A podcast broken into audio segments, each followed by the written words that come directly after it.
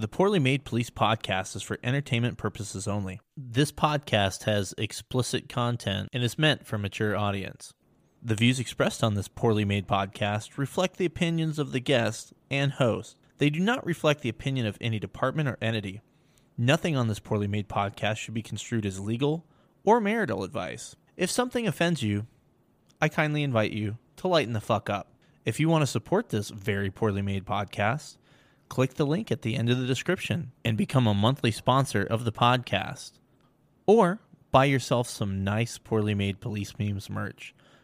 Not only does it look good on you, it's also a favorite of wives, exes, children, nurses, nuns, IA investigators, defense attorneys, and the chief. And of course, take care of the fine sponsors of this podcast. Now sit back relax, and enjoy the orgasmic sound of a Crown Vic.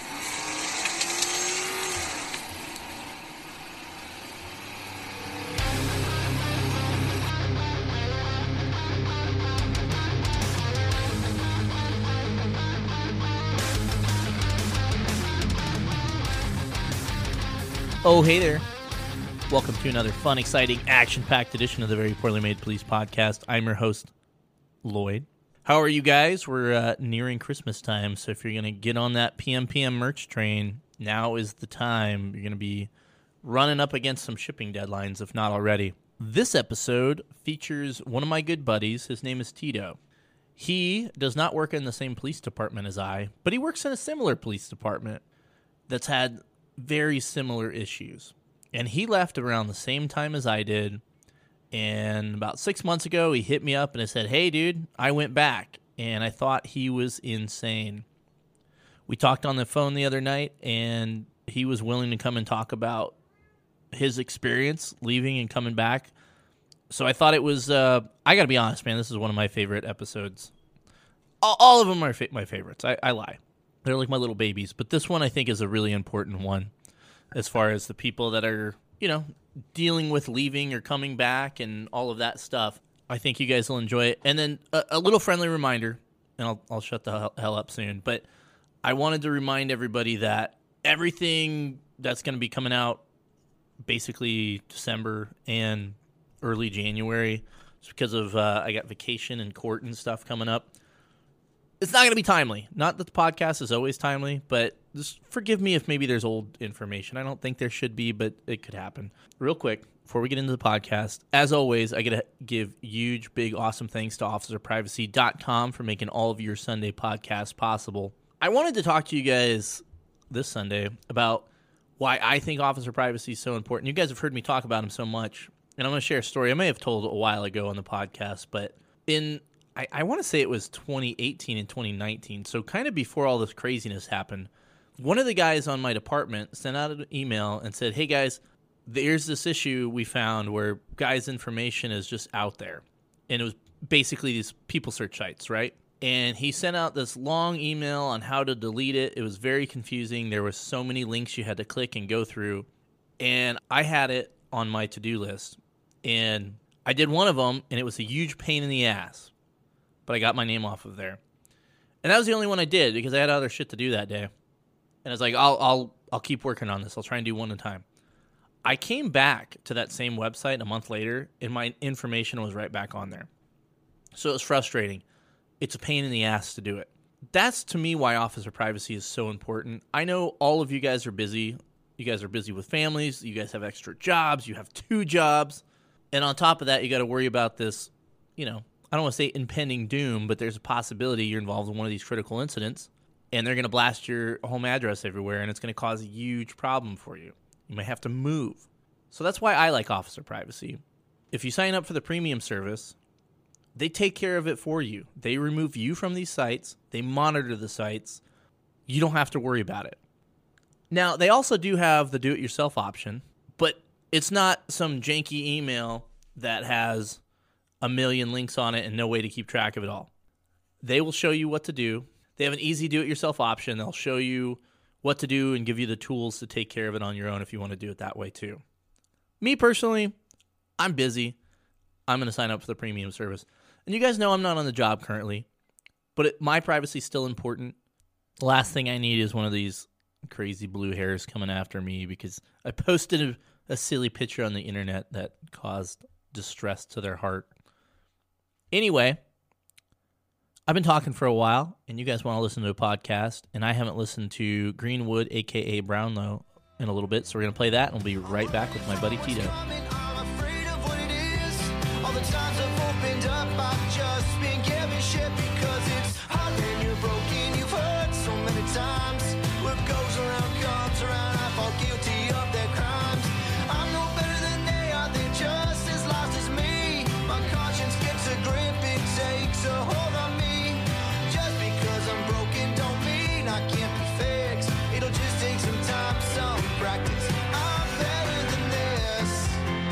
Now joining the podcast, I have a personal longtime friend, Tito. How are you, buddy? Good, man. How you been? Better than you, because I think you're a dumbass, but we're going to talk about that. Because maybe I'm the dumbass. Guess we'll find out. I guess we will find out. Are you having anything to drink, Tito? Absolutely. I got uh I got a can of Coors here, which uh, should quench my thirst. And then also a bottle of leftover whiskey from Thanksgiving, which is the uh, Leopold Brothers New York apple flavored whiskey. You ever had it? I have not had it. I was like, oh, whiskey. And then she had apple flavored whiskey. And I was like, eh, I don't know. Is it good? It's pretty good. So uh, it's super sweet. Anybody who's listening, like you. This, thank you. Uh, it's it's good. It's a dessert whiskey. A dessert whiskey? I didn't even know that was a thing. Absolutely. So what I did was uh, I took an entire bottle of it and dumped it into my crock pot with a bottle, like a jug of apple cider, and threw some cinnamon sticks in, and then heated it up, and it was served as a uh, as a dessert beverage. And uh, it sneaks you're taking your you're taking your alcoholism to another level, and I'm I'm pretty cool with that. You're just jealous. You didn't think of that first. I am. You know, it was my favorite thing to do since we're off track already. Thanks a lot, Tito. Is um rum melons. You know, you you cut a little hole in your watermelon and fucking pour a bunch of rum in it, shake it around a little bit, and then eat watermelon. That was rum melon. I've never done that. Oh, it's amazing. Although if you go too far, you basically you're eating rum. Well, it's like the same thing with a rum cake. You know, you can you can put as much rum as you want into a cake. You can still get drunk off eating a cake. Doesn't it bake off in the oven? Yeah, I think it does. I think that's the science behind it. But um, I still like to dream big. You know. Okay. Okay. By the way, I I can't pass up a joke because I'm a child. You said you're drinking Coors. Are the mountains at least blue? Yes, it's Coors no, Banquet, so I think they're always blue. Oh, okay, yeah, yeah. yeah. I, yeah, I, heard... I, don't, I don't drink diet beer. You know, some of us are fat and we have to drink diet beer, so fuck off. All right. Sorry if I touched a nerve. Ah, well, it's easy to touch a nerve because they stick out so far. I don't know if that made sense, but we're going with it. I am drinking um I'm drinking my favorite whiskey, and that's Kirkland Irish whiskey. You, from Costco? Oh my god! All right, uh, I'm gonna clue you in because you might not have heard it, but my brother is always drinking Kirkland whiskey, and I made fun of him for it. And that was a little while ago. And of course, when he came out over Thanksgiving, he left Kirkland whiskey down here, and so I have to drink it. It's, I mean, it's not bad, but yes, it's from Costco. I 100% at my wedding uh, served nothing but the Kirkland whiskey, and we we drained like nine or nine or ten bottles of it. Yeah, it was a good time. I like the no reaction to the raptor at all. You're like, yeah, and it kept going on. that that was a raptor. It was a raptor. Oh, I thought I thought. ah, clever girl. Have, you passed the test. Everyone listening, that is the test if you're ever on the podcast, if you want it to stop. So let's let's get to the meat of this. Sure. You, sir, we're a cop, and we're gonna go with a state unknown just to kind of help better protect your identity on this. How long were you a cop for? Uh prior to leaving like four and a half years. Like four years. Why why did you leave? So I left uh, right after the summer of love. Mostly peaceful protests. Yeah, mostly mostly peaceful. It was indeed. Um, I after that point, and that was 2020. Yeah. Um, things changed where I was uh, and there was a lot of unknown that was happening with with law changes and stuff where where I was at, and between the weight of that and the weight of just the community, eh, the community just hating us, it felt like, and just being completely boxed in. I uh, I decided to to throw in the towel for a little bit and kind of focus on my my mental health and be there for my my daughter and my wife and um I did that for a little over a year, just a little bit over a year and in that time I had I had some um time to reflect on how things were going and and what direction uh, law enforcement was going and then also just like how I felt personally. I I was happy when I left, and I was happy, honestly, right up until I put in an application to go back to being a cop. But there was definitely something missing. Um, I I missed the camaraderie. I missed I missed my people, man. It's just like, yeah, I'm happy and I'm safe and I'm making good money. But it was just a big void. So had some conversations with the wife and with some people, you know, that were still still on the job and are good friends of mine. And I, you know, I'm talking about guys who've been doing this for 20 years plus and, and kind of getting their perspective on it. And um, ultimately made the decision to go back. And now here I am. No.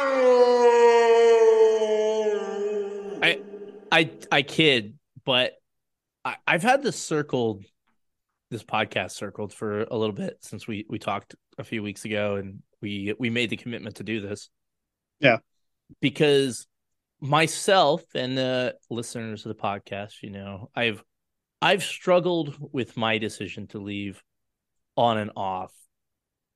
I um it, it's hard because hindsight's 2020. I I think ultimately I did the best thing for me and I don't regret leaving that police department at all.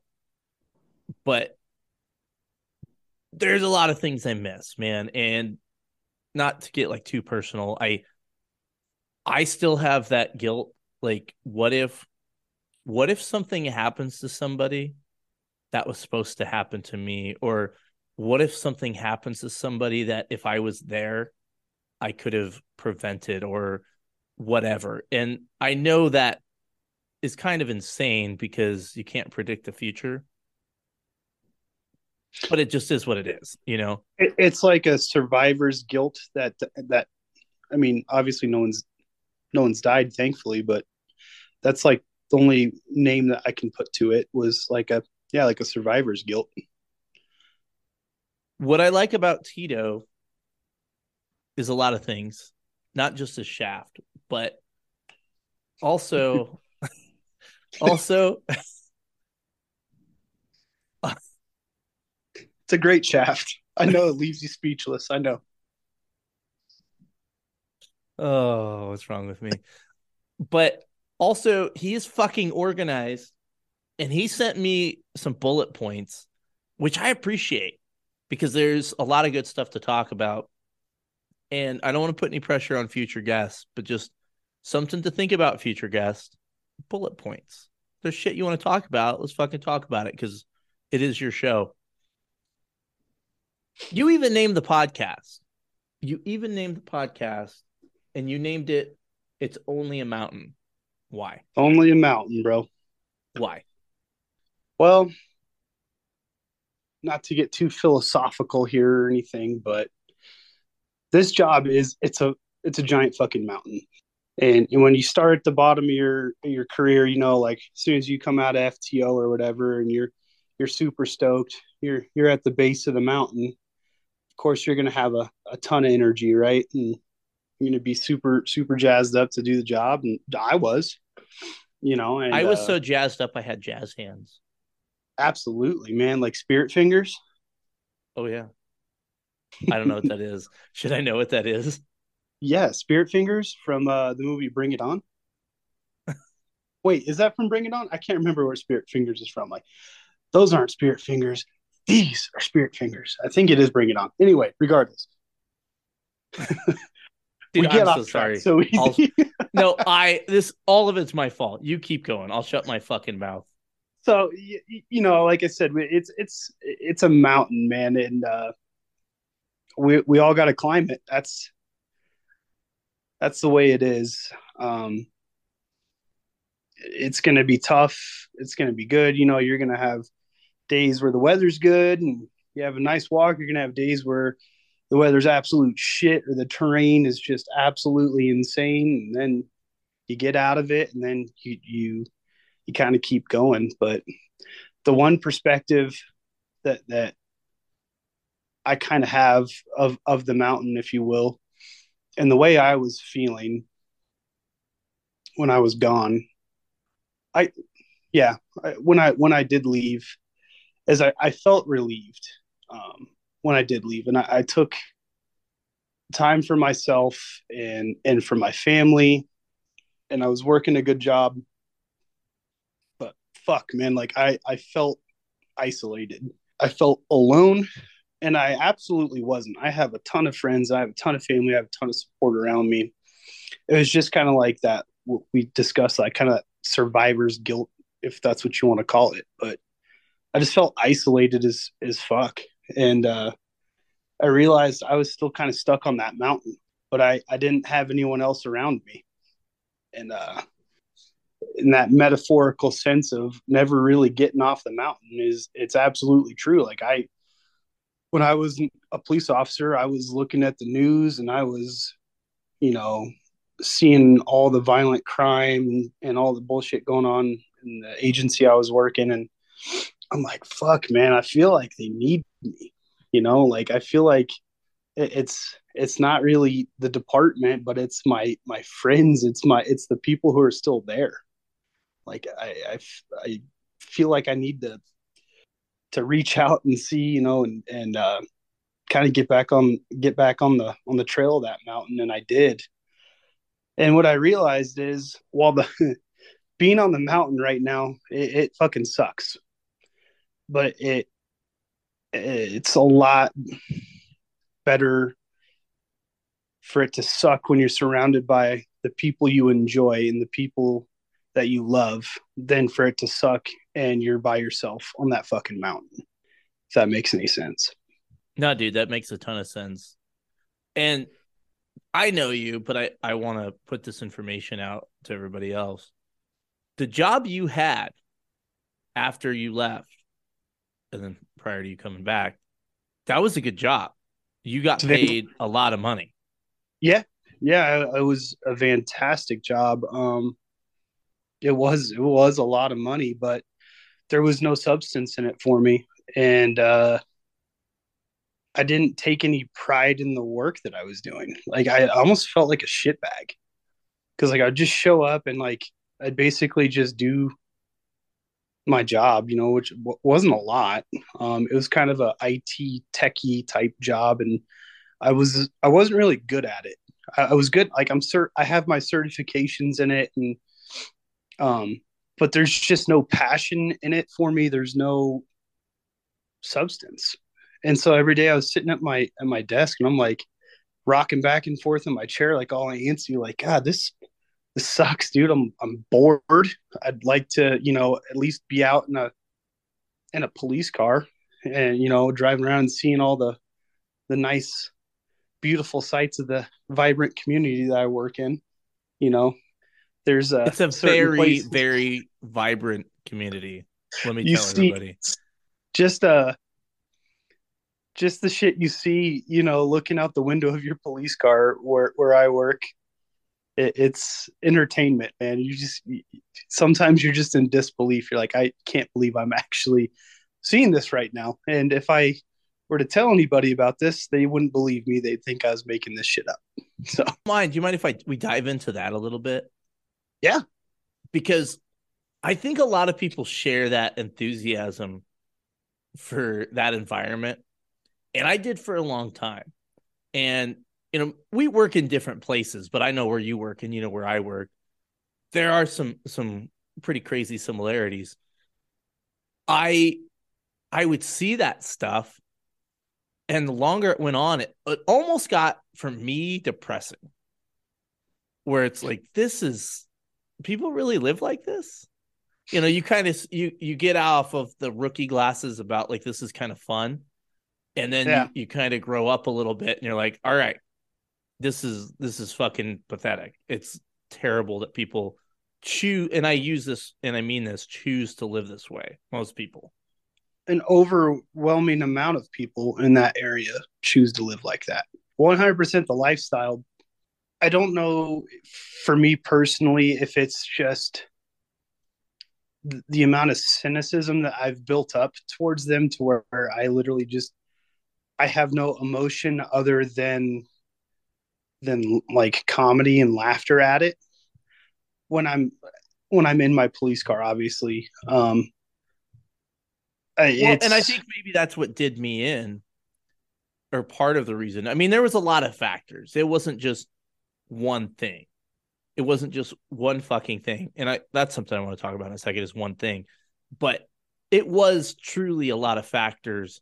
But I think that was one of the things too. It it weighed heavily on me is and I've told the story and I'll, I'll tell it again because it brings context is I worked with a guy he left before me and he had this fucking call where this old man was going to the park trying to solicit male prostitutes.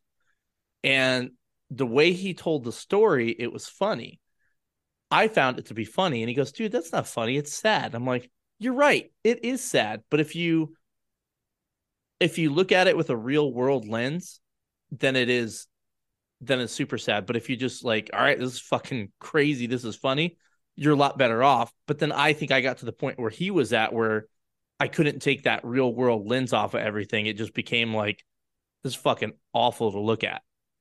Yeah, I can I can see where your your point is on that. Which I, I, I guess it's not really a question; it's more of a, a statement. But it's a good one, um, because in the reality, you know, uh, I think if any other eyes looked at it, you know, like if you were a nurse or a school teacher or a carpenter and you're looking at that, you're certainly not going to have the same perspective as as a police officer when you see that. And I think a lot of those people will be tuned to feel bad immediately and be like, "Oh, their life must be so bad. And but the the the nature of it is is not all the time but uh, most of the time that's a chosen lifestyle.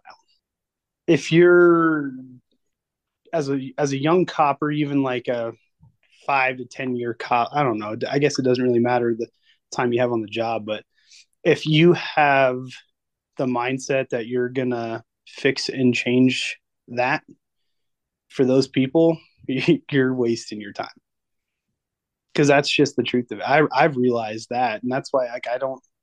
I do. I've been to so many ODs lately, um, way more that so like going back now versus then. Um, then there used to be, you know, we we get a couple maybe every few weeks or something. But it's becoming such a regular call now that like I think a majority of people are just desensitized to it. It's like, oh, you've got blues in your pocket and you're smoking them and you're dead, or you know, you're snorting that shit and you're dead. Like, oh, well, that was a lifestyle decision. I don't feel bad for you. But somebody from a nursing or mental health perspective or a school teacher is like, oh, they, you know, substance abuse and, and addiction, it's a disease. And it's just kind of hard to see it from that perspective, in, in my opinion. I try. I'm not saying to, you know, an end all be all type thing, but when these guys, when I, I'm, I'm the type of guy that when, when the arrest booking and everything's done and we're sitting there, you know, in that awkward silence at the jail, I'll talk to people and I'll ask them questions about their habits and you know how how it began. And I, I ask very direct uncomfortable questions to these people. I don't really care if it offends them or not because that helps me gather you know my my facts and details of it. And i'd say any one of those people i talked to eat now and even or then and even now nothing's really changed just the drugs. They they choose it. You know it's like well you know that there's all these resources that the cities and the states offer for substance abuse treatment and mental health treatment and stuff. And people are like well i can't afford it. It's like well no there's there's state funded programs for designed specifically for people in your position that that will give you treatment and you won't pay a dime for it. And they just are like nah, nope i don't want the treatment. Yeah like, oh. I, I was gonna say and that's I'm... different than the male prostitution, by the way. I took it in a different direction. Slightly. But I, my whole thing, I guess if, if I was to like kind of pick my myself apart and offer any advice to new people and people that are still around. And again, you do what's right for you, but I think there's there has to be kind of like a little bit of a balance where you can't be so cold to the world where when you're going on these calls yep. you're not empathetic about it because I think people people know, right? Like we've all been to that class a million times where it's, you know, people are are they hear you through body language and not your words. So if your fucking yep. body language doesn't match your words, these you're not going to have any luck on these calls. And I think that is important. I also think to a degree every once in a while you can quote unquote save one of these people, but it's so fucking rare. You can't get your hopes up. But I, I don't know. I would still try. I've only had one. Um, this I'll make this story kind of quick. It's not a long one. Uh, That's what she said. it really isn't. It's a joke. Anyway, um, I had one dude. I was working uh, an off-duty job one time, and I I had uh, this random citizen walk up to me, and uh, you know they addressed me by my name, and they're like, "Is that you?" I was like, "Yeah." They're like, "Do you remember me?" I was like, "I can't say that I do. I'm sorry." And they're like, "Oh well, um, you you saved my life one day." I'm like, uh, "I'm I'm so sorry. Like I I have no idea what you're talking about." And they kind of gave me the context of the call and everything. And it was some dude who was uh, ODing in his car in a drive through. And that I was the one who uh, I pulled him out of the out of the car and kind of put him in the recovery position and um, waited for waited for the heroes to show up and kind of sat there with him and kept talking to him and everything blah blah blah well anyway um, he was like, "Yeah, man." He's like, "That day, uh, you followed you you came to the hospital and you came in." He's like, he's like, and you started talking shit to me in the in the hospital room.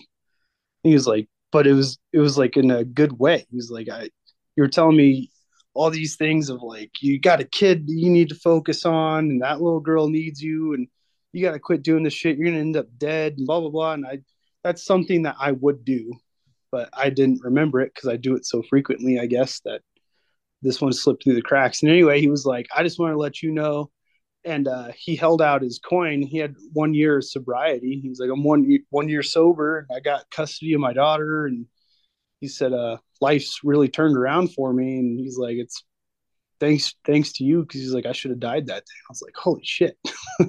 That's pretty profound. I was like, "That's awesome." And he was like, "Can I give you a hug?" And he was, I was like, "Yeah, sure." And I gave dude a hug, and then he went on his way. And that was the only person, the only success story of me talking shit to to an addict that was ever successful. So at least there's one, you know, in my career, I can at least say I did it one time. So yeah, and I I that I can think of, I have one. I have one too, but one's better than zero, right? One hundred fucking percent. So, but to to finish to finish my point is, I would just say for people out there, like you, if you get too wrapped up in it, it's it's going to be hard on you. So you gotta the whole gallows humor. It's a thing, right? So you know, even though they, you know, they say humanize the badge and then we act like humans and they want us to be robots again. But you know what I'm saying? Yeah. All right. The next thing on your very organized list, you have a bullet point that says, I've climbed harder. That's what she said. And what do you mean? There's a lot of things, man. So, like in the metaphor, like I've I've been through, and, and everybody out there's got their own story and their own set of circumstances. But law enforcement for me at the time, I I I'm not gonna lie, dude. Like I was fucking overwhelmed. Like I had never really reached that level of stress before. It was affecting my decision making. It was affecting my approach to calls. It was I was very very tense um, which is, and you've known me long enough, like I'm pretty laid back, dude, like all the time. Almost overly laid back. But yeah. And anyway, dude, it was just like, it didn't, it didn't feel right. Like I felt, I'm like, dude, I am going to make maybe not, not a bad, like, decision intentionally. You know, like there's some things that cops do that is like a, a flaw of the what do they call a flaw of the heart, not of the mind, rather than it being of the mind and not of the heart. Yes. But I was I was in a position where I was like so scared that like uh officer safety and stuff was like I'm like, dude, I was like I'm like getting like shaky thinking about it, you know, like revisiting that that that feeling. But I didn't know what to do and where to go, and that was scary. So I was like, you know what? The best thing to do is not put anyone else in in the way of my my emotion and I better just fucking ride the bench for a little bit and, and, and see how this is all working out. So I did.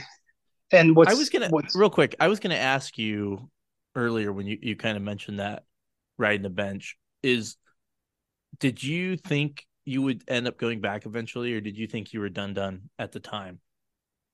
That's a difficult question to answer. Um yes and no. Um, when I when I initially left, um, I, I, I come from a big cop family. We got tons of family members that are active and retired, and they were like, uh, "Dude, you're kind of making a knee jerk reaction right now. Like, just ride it out." And I'm like, "No, no, no. Like this, I don't know if there's any coming back from this. Like this, this feels." You know, they talk about the pendulum swinging. I'm like, I don't know if it's going to swing back like this this feels permanent and they were like well yeah i guess we can kind of agree with that and i'm like this isn't why the the, the direction i thought it was going to go was like that's not why i signed up to be a cop. You know that's not why i i took the oath. And um i i kind of tried to explain it to them like that and they're like okay yeah yeah. But we know that's we, we know who you are as a person and that's going to be challenging for you. And i'm like yeah. Like, okay well go ahead and do it. And so i uh i tendered my resignation and and it was weird like in that time where where i, I wasn't on the job my family's like oh man i'm so happy that you left. Like you made such a good decision and look at all this crazy shit going on. So they totally like 180'd on me. And then uh i kind of 180'd back on them. It was kind of funny.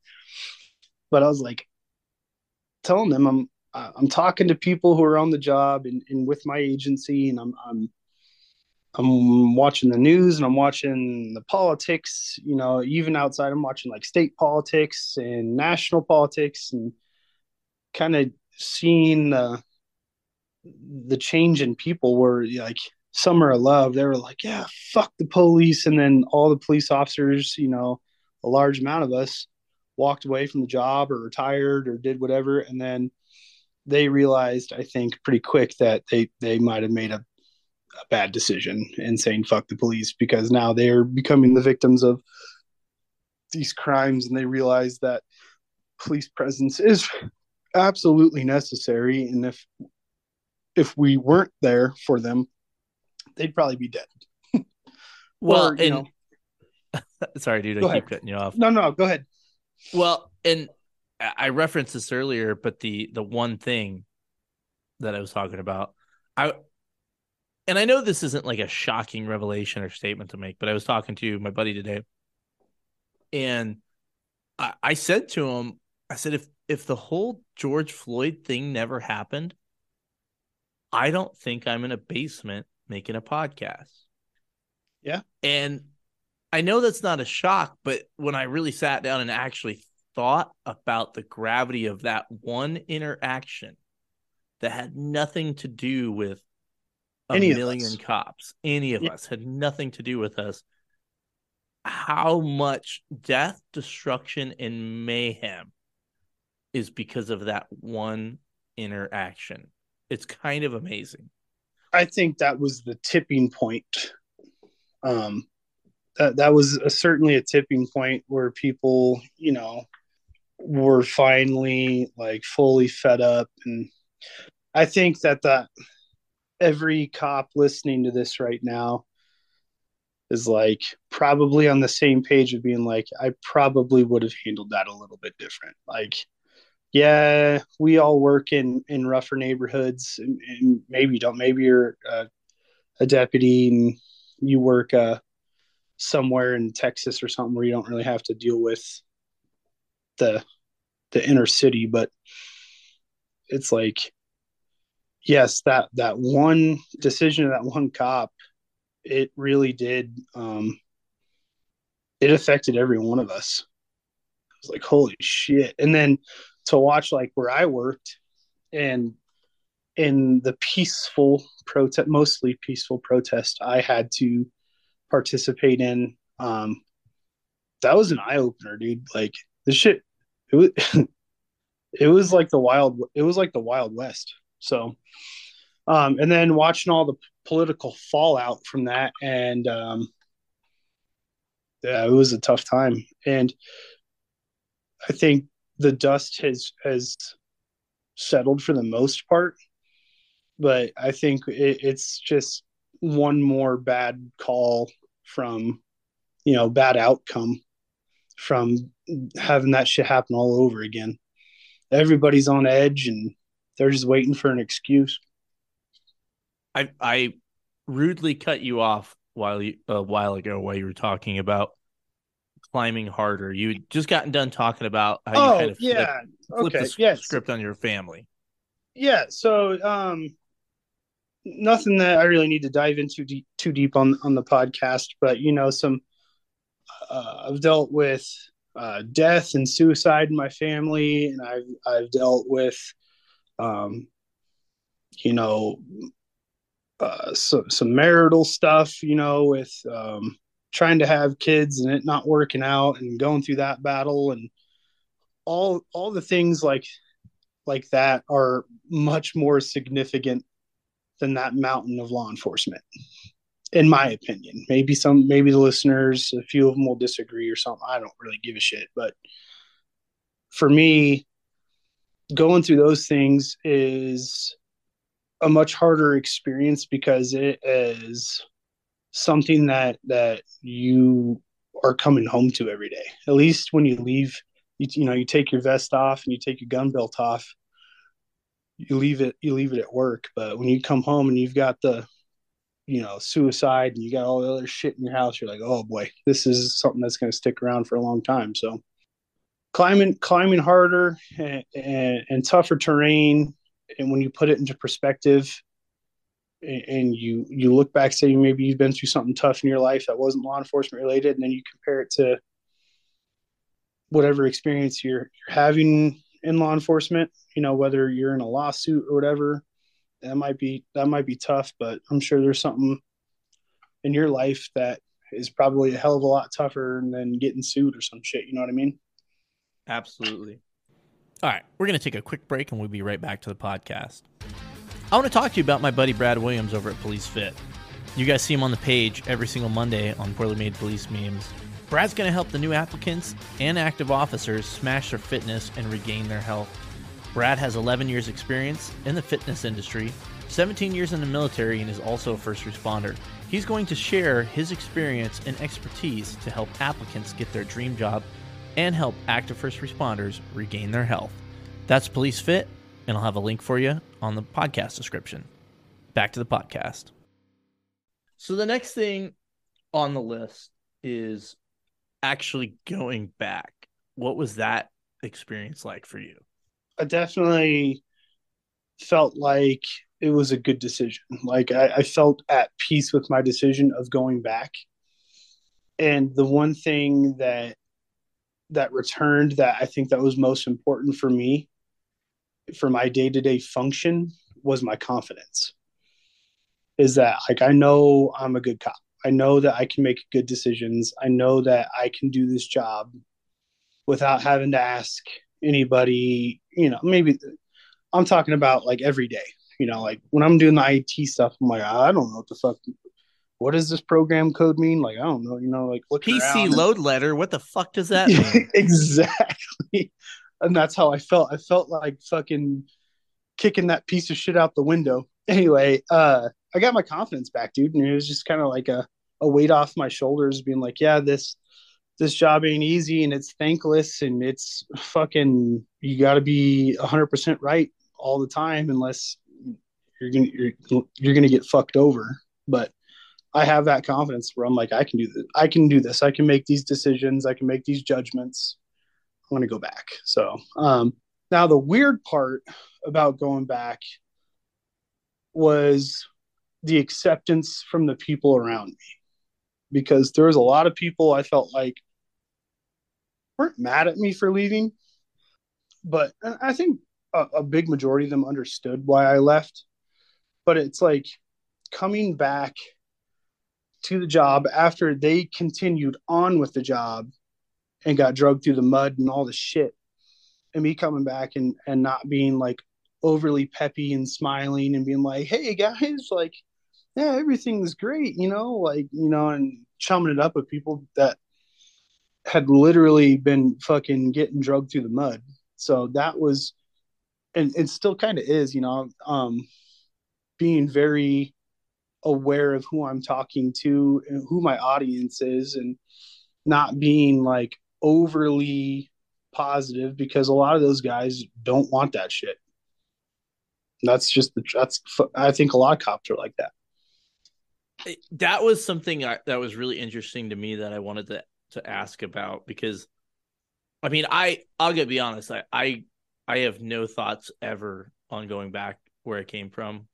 I would I would almost put like, you know, a thousand dollars on that bet, right? Like I, w- I would never go back. Maybe if they made me chief, I don't know, but I should apply. But that would be something that I would be super worried about because, just like you said, you you left, you went and had a jolly good time, and they really, I would say the worst of it was when we were still working but yeah. it was still really bad. And so if I went back to my old department, and I, I don't know the personalities on yours, but if I went back to my old department, I would I would be really worried about that. And I would honestly kind of feel guilty. Like, hey, I ditched you guys, but I'm back. I I felt that too, but I knew that. Had anybody said it though? Had anybody said it? No, nobody. So the the not directly to my face at least. And we all know how uh, police being a police officer is. It's high school with guns, so you know they might say, you know, something to my face. and then when I leave and turn around, they might say something completely different. Who, who, who really knows? But, um, and that's not, that's not something I really even think about if I'm being completely honest, but it, it's just, uh, having that balance. I, I get a question a lot. Um, when, when I see people, you know, like say I'm like walking to and from court or, you know, I'm, um, covering someone on a call from a different shift or something, you know, on the overlap, they'll be like, "Oh yeah, what's up, dude? I heard you were back. You know how how is it being back?" And and my response is always like, "Well, it's good. You know, I'm obviously going to be positive." And um, I'm always kind of like, you know, I, I feel like I made a good decision, and um, I'm I'm here. And I kind of just try and keep it at that, you know unless I know the person a little bit better and I have a better relationship with them, then I can kind of open up a little bit more. But there's no sense, in my opinion, in like being overly enthusiastic to somebody who's been getting kicked in the head on the ground for the last year while I was out in Jollyland. You know, I think that just being aware of that audience, but like being supportive and being, uh, you know, being positive in that way, I feel maybe I'm wrong. Who knows? But is maybe a little refreshing to them to be like, oh, this dude fucking bounced out for a little bit and now he's back. So maybe the grass really isn't greener, you know, because he had a really good fucking job. You fucking but, had, you gave people hope and then you took it away. Maybe. You removed all that. hope. It's what police work is, isn't it? Uh, I don't know what you guys are doing on your department. Oh yeah, it's good. Like, uh, and to the listeners and anybody who's thinking about leaving or has left and wants to go back, I don't regret my decision. I don't regret leaving. I think it was good for my mental health, and I think it was good for my family. And it was anything can happen out there. You know, it could, I could. It might not even be my decision on a call that I'm on. I might just be a cover and I have somebody do something crazy and I end up in a shit situation, but it's a risk I'm willing to take. I wanted to ask because if I go back, I'm going to be with a different department unless they make me chief of my old department. You went back to the same agency. Did you have any thoughts about maybe trying a different agency or were you just kind of like I I just want to go back well, I, I don't want to answer for you. I wanted to go back to that agency. I, I felt that that's where my people were. I, there's a lot of relationships there, a lot of memories, a lot of uh, familiarity with with the city and the people around it. And I, you know, I I had kind of tossed around the idea of maybe going to a different agency, but after discussing it with my family, it's like, well, yeah, you'd likely be a shoe in, but you, you know, basically kiss your fucking seniority goodbye. Like, yeah, that's a that's something to think about.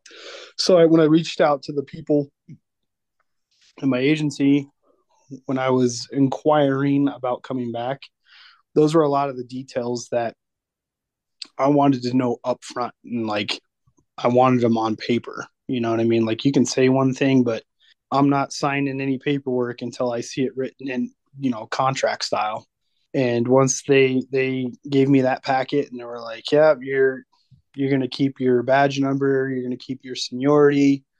Um but, you know, obviously you're not to keep any of the vacation or anything that you had. I'm like, whatever, that's fine. I can I can build that back up, but if they hadn't sent me back through like a basic academy or if they would have not given me my seniority and put me on some like super junior grave shift team, you know, I it would have affected my decision. And had it had that been the scenario, I think in the line of work and who I was working for at the time, um, I probably would have just changed the direction of getting out of IT and probably moving into more um like security type stuff where I was working. Because I did I had some people I had some some uh, network networking done and I was gonna do that. Because it it also the security out there you, people are probably like we can be a fucking security guard? Are you crazy? But these security guards were getting paid like 45 bucks an hour. And um had really good benefits and I was like eh, no maybe I could go do that. But then they they the the agency I worked for they gave me like I said that packet and everything ended up working out and I I went back. I went through the reintegration process which was kind of a fucking joke to be honest because I landed right in between like for in service so all the academy staff were like completely fucking preoccupied and tunnel visioned in on quarter in service training and building their their curriculum and stuff. So I basically put myself through reintegration, which was silly. It's a good thing that I uh, was a good cop because if I wasn't, it would have probably been a different story. But once I got I can't into, believe you went back there, buddy. I can't.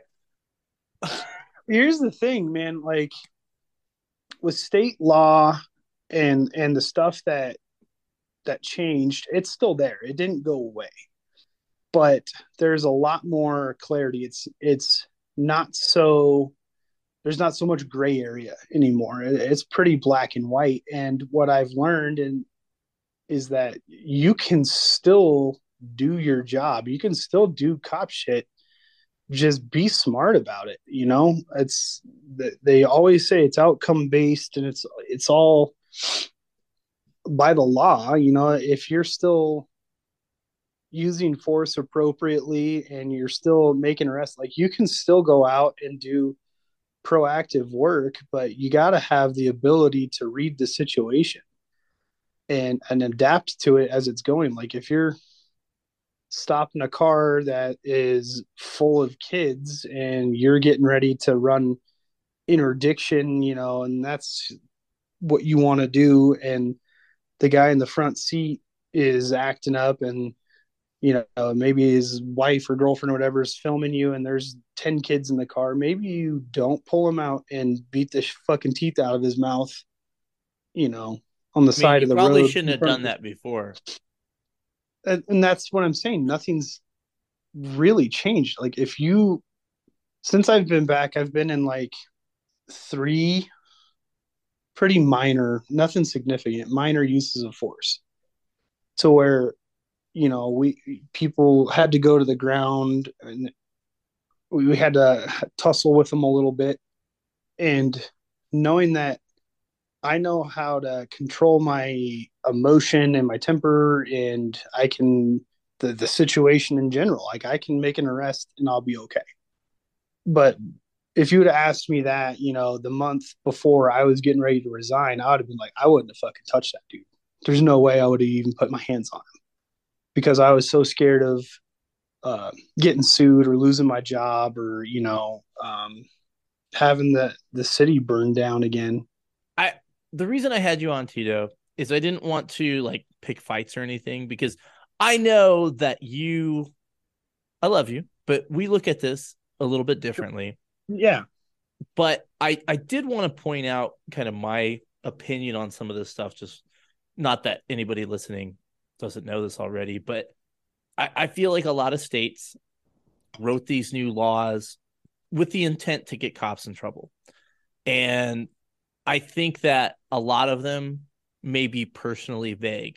And I think as things have cooled down and it's not a hot button issue, the laws are vague enough in some places. Some places are just fucking crazy, but in some of the places, the laws laws are vague enough where, all right, you guys just kind of do what you got to do but I I do really feel like it's it's outcome based on some of the stuff. So God forbid you are on one of those things where it goes south, they can weaponize this the police accountability law. That's that's what scares me. Now, I do have friends that work in the same state you work and they've expressed to me kind of the same thing like over the last year things have been kind of clarified so i, I want to be fair to that i'm not saying you're full of shit or anything but mm-hmm. just from my my helicopter view it it does scare me a little bit for you guys. Yes.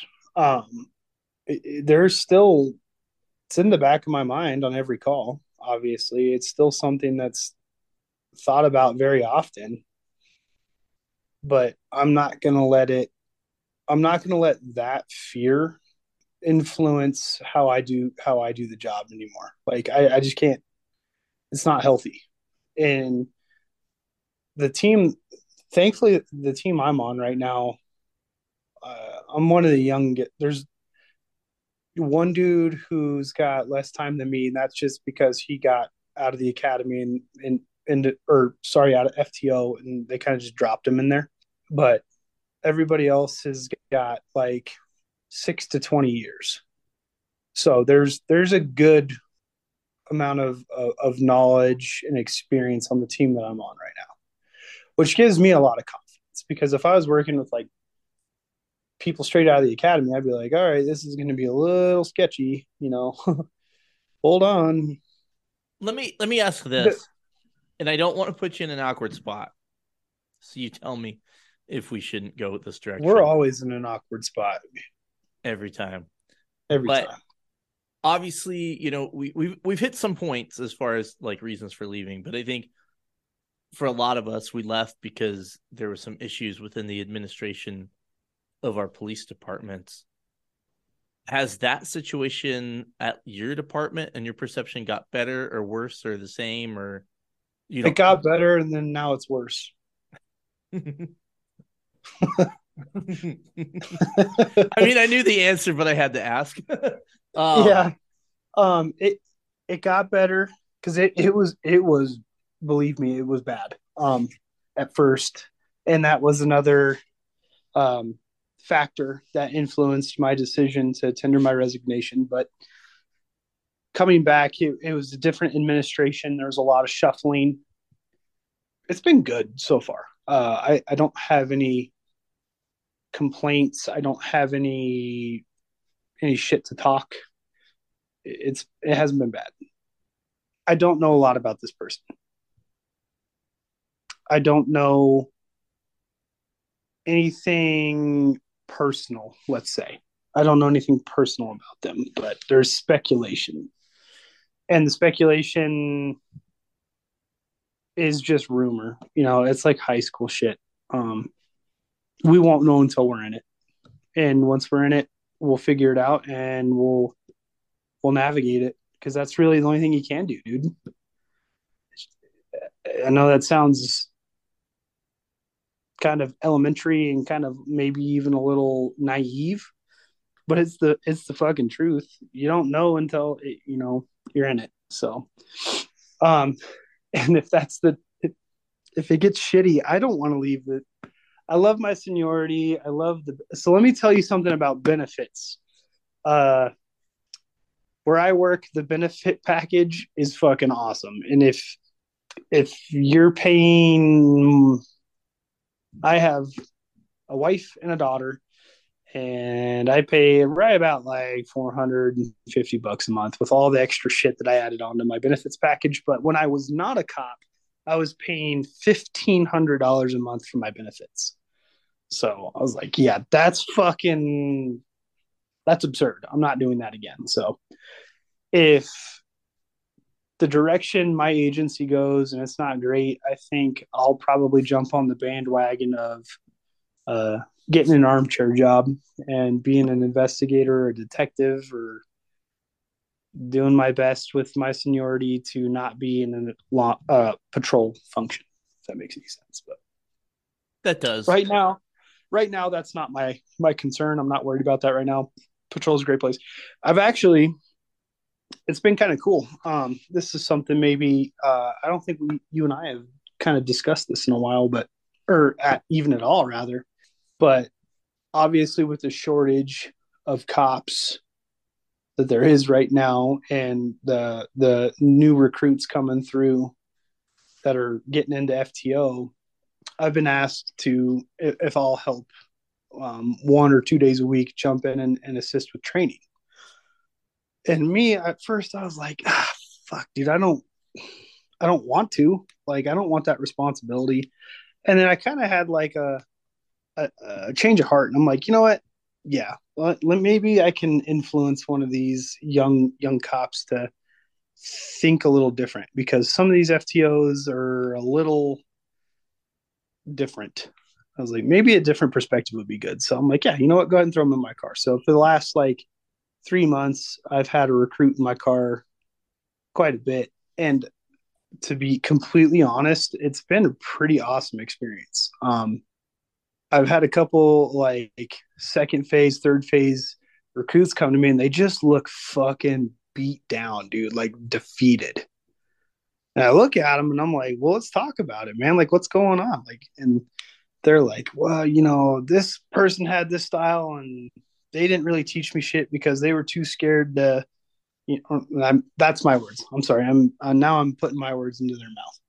They, the recruits told me they didn't, their FTO didn't put them into a lot of like proactive work or didn't teach them things about general investigations that they should have been taught. And that includes how to fucking talk to people. I'm like, all right, cool. Well, I can help you out with that. And they're like, yeah, sweet. So we'll go out and run some calls and stuff. And by the end of the week, they they look at me and they're like, dude, this like I feel like I'm getting it now. Like I feel like I, I'm understanding it a little bit better than I was before. And I'm like, well, then I did good. So you're gonna go on to your next FTO and there's probably gonna undo all that shit. But like please call me. Like I will answer my phone.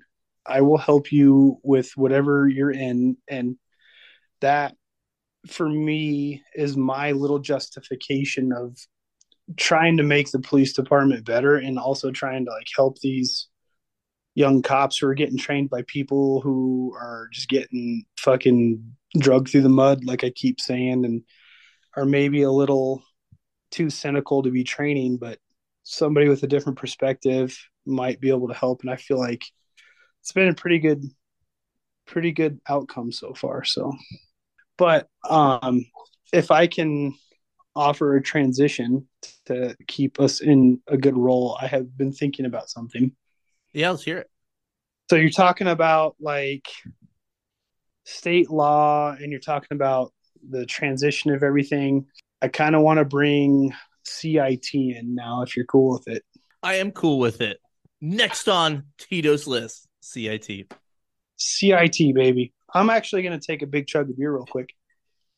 Go for it. And uh, I just want you to have this in mind.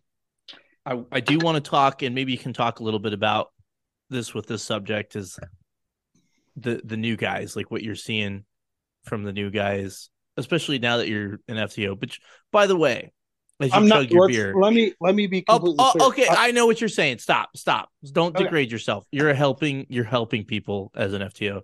You're helping out. But I just I wish there was a thousand more Tito's on every single police department. But anyway, go on. CIT. All right, so um CIT where I work is is a, a big push right now, and there's a a stigma with it and there's a lot of people who are like i don't want to go to that training like because the the stigma with it is it's kind of like a you know it's a big officer safety concern and it's you know you're you're jeopardizing officer safety just to kind of be more soft and not i don't really want to say hug a thug but you know what i mean? Like hug a crazy person type of a thing and I'm not gonna lie, I, I kind of had that same the same view of it. Well, anyway, they they offered the training, and I was like, you know what, I'm gonna do some training that makes me uncomfortable. I'm gonna I'm gonna kind of jump into this, and I'm gonna volunteer for it because maybe I do walk away with something. You know, maybe I walk away with a different perspective. Who knows? And that's kind of like my personality, just in general, is like I am very I have my very strong opinions, but then I'm pretty quick to be like, you know what? I'm gonna I'm gonna look at it from a different angle. I'm gonna try because I feel like that's kind of the right thing to do. You know, like at least it makes you sound a little more educated if you make a, a wholesome attempt at, at trying to see it from a different angle. So anyway, I go to the CIT training and I sit down and um, you can tell there's some some older salty dudes in there and that there's uh, some young some young officers in there who really I think were voluntold to be there, but they were happy to be there. We started kind of getting into the nitty gritty of the training. And I was like, okay, all right, you know, they're starting to talk about addiction, they're starting to talk about uh, all the different things with mental health, whether, you know, autism, alcoholism, fucking schizophrenia, multiple personalities. So they're going through all of that. And we went through like, it was like three days of this training. And on the third day, they're like, all right, we're to go, we're to go talk to some uh, patients. I was like, like for real? And they're like yeah we're going to go talk to some mental health patients and you know it's going to be kind of like a open forum q&a between you guys. And at first i'm like oh this is such a bad idea. Like this is not good. And then i again i kind of changed my my tune. I was like driving i was driving over there and i'm like you know what? No. Like i'm not going to let this be like a silly, goofy experience, you know, and I'm not going to think different. I'm like, I'm going to ask some uncomfortable questions. I'm going to act like I'm in arrest booking right now. And I'm going to kind of put these people on blast with an open mind. So, anyway, we're sitting down with these people. And I think I was kind of the first one to like pop my hand up and ask a question, you know, like, how was your experience with with the police, you know, prior to your M1 or to your mental. We call where I work, it's called an M1 mental health hold. Maybe it's called something different where you work, but it's basically uh, involuntary uh, protective custody hold. Anyway, I asked them, like, well, how was it? And they're like, well, the cop was kind of a dick. I'm like, what do you mean? Like, you know, kind of elaborate on that. And this dude was sitting in front of me and he was like, the the cop was just an asshole. Like he was just so wound up. Like he was just it was almost like he was in his own feelings. He's like, I was having mine and he was having his, and we were just in like a super bad argument. And he's like, I don't know why it went that way. I kind of chuckled to myself. I'm like, well, shit, that kind of makes sense. You know, like the cop came in and was absolutely frustrated that he couldn't get this dude to not be not frustrated. Does that make sense? It's so the circle of frustration. The circle of frustration. And I'm like, holy fuck. Like, um, kind of a little revelation. I'm like, okay, well, tell me more. And he's like, the way he was talking to me, man, he was just like, he, he made me feel like I was like a piece of shit. Like, he's like, I was having a fucking mental health, like, I was having a breakdown. He's like, he made me feel like a criminal. He's like, he, the way he was like projecting his voice and his body language, he's like, I felt like I was going to be arrested, and he's like, I didn't do anything wrong. And again, I like took I took a minute to think about it, and I'm like, well, shit, like it's not if we're you know looking at like it, it's not illegal to be crazy. It's not illegal to you know have a fight with your wife, and or you, maybe you're going through some shit and you you know, are feeling suicidal or maybe do some crazy shit. Who knows? But, and then I started thinking about some of my like veteran friends who, when, you know, in the army that were in similar, uh, similar position circumstances.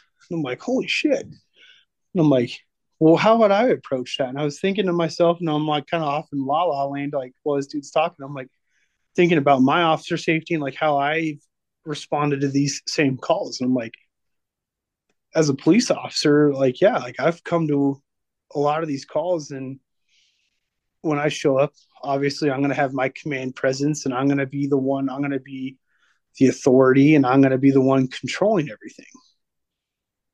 And, you know, whether that's through my voice or my body language or whatever. Um, and I started really thinking about a lot of the other calls that I've been on where like I've gotten there and emotions are tense and everything and people are screaming and hollering and I just immediately match their energy.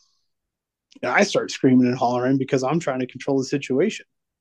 So I started thinking about it. I'm like, well, fuck, dude. Like, maybe if I, you know, show up and not be a dick, like, obviously practice good officer safety, but not show up and just start screaming or not matching their energy right away. And maybe just, you know, shutting the fuck up for a minute and letting them talk, which I hate because I don't want to listen to crazy people talk. You know, I don't think any of us as cops, you know, like you show up to someone well check or something, they're, you know, talking about seeing spaceships and doing all this other bullshit in their front yard. And you're like, okay, you immediately jump to the conclusion like this dude's fucking crazy. And you immediately kind of um pacify the whole situation and, and you're like, you know what, yeah, you're just fucking nuts. And then we just kind of shut down and then we either walk away or we M1 them or whatever, and there's like kind of no emotion in it. I think it's good to have that that perspective. And yeah. I think it's sometimes I've heard people say, yeah, I went through real basic police stuff in the academy, then I went on the road and then they take a refresher course on whatever it is, traffic stops. And they go, shit, I haven't thought about this in forever. I just kind of do what I do. And you pick up on something that you're like, huh. Yeah. I could have been doing this better. And exactly. that's, I think, the benefit of some of these things. As much as we make fun of CIT, yeah, you're onto something here. So, like, I let the dude finish up what he had to say. And, um, I, I went and I talked to the next uh, person, and that person was kind of a, a older, an older lady, and she was talking about how not only her but also her son both suffer from uh, schizophrenia. And she's like you know i'm i'm medicated to it. Um he at the time was uh just gotten diagnosed and was getting into his medications and whatever medication they gave him wasn't balanced yet. And so she was like i i called the police because he, he had picked up a kitchen knife and was scared because he was defending himself against the things that hit the projections the the the uh uh not illusions but the uh i'm sorry i'm forgetting the word what he was seeing, and he was trying to protect himself from uh, whatever he was seeing, and he was waving a knife around. He's like, "It wasn't at me," and she's like, "I tried to explain that to the to the nine one one dispatcher." Yeah, but when the cops showed up, she's like, "I wasn't in any danger, and there was nobody else in the house." But they they rolled up with like rifles and all kinds of shit, you know, and like I think she described it as like it looked like they were like in uh, like a Vietnam beach or something. Like every cop had a rifle, and it made me kind of laugh because that's absolutely what you know. As soon as you get your rifle, that's the first thing you want to do is deploy it. So every fucking cop on the team shows up with a rifle. You're like, holy shit. But anyway, uh, back to the substance of my story. She was telling me that their presence and the way that they came in with the energy they had fucking freaked her out because she was like, not only am I scared for my son now, I'm scared for myself because every fucking cop just rolled up screaming and hollering and pointing a rifle at my son who's a schizophrenic. And she's like, You wasn't doing anything wrong. And I'm like, Holy shit, this is making so much sense to me now. Like, I disagree with that one though. You get it. I mean, like, you get a 911 call, lady saying her schizophrenic son has a knife and is waving it around I yeah. mean, you're going to respond how you respond.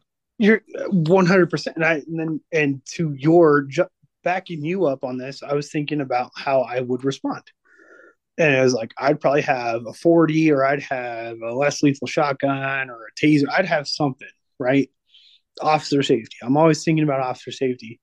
But at the same time, that's like maybe you all don't just like present immediately in front of him. Maybe like you know, and this is all what I'm about to say is all circumstantial, right? Like if he's in his room or if he's you know in the backyard or whatever, like maybe you're talking to the dude and someone like, hey, you know, I'm going to talk to the suspect and you talk to the mom and try and calm her down and get her attention diverted in case we do have to deploy less lethal or whatever.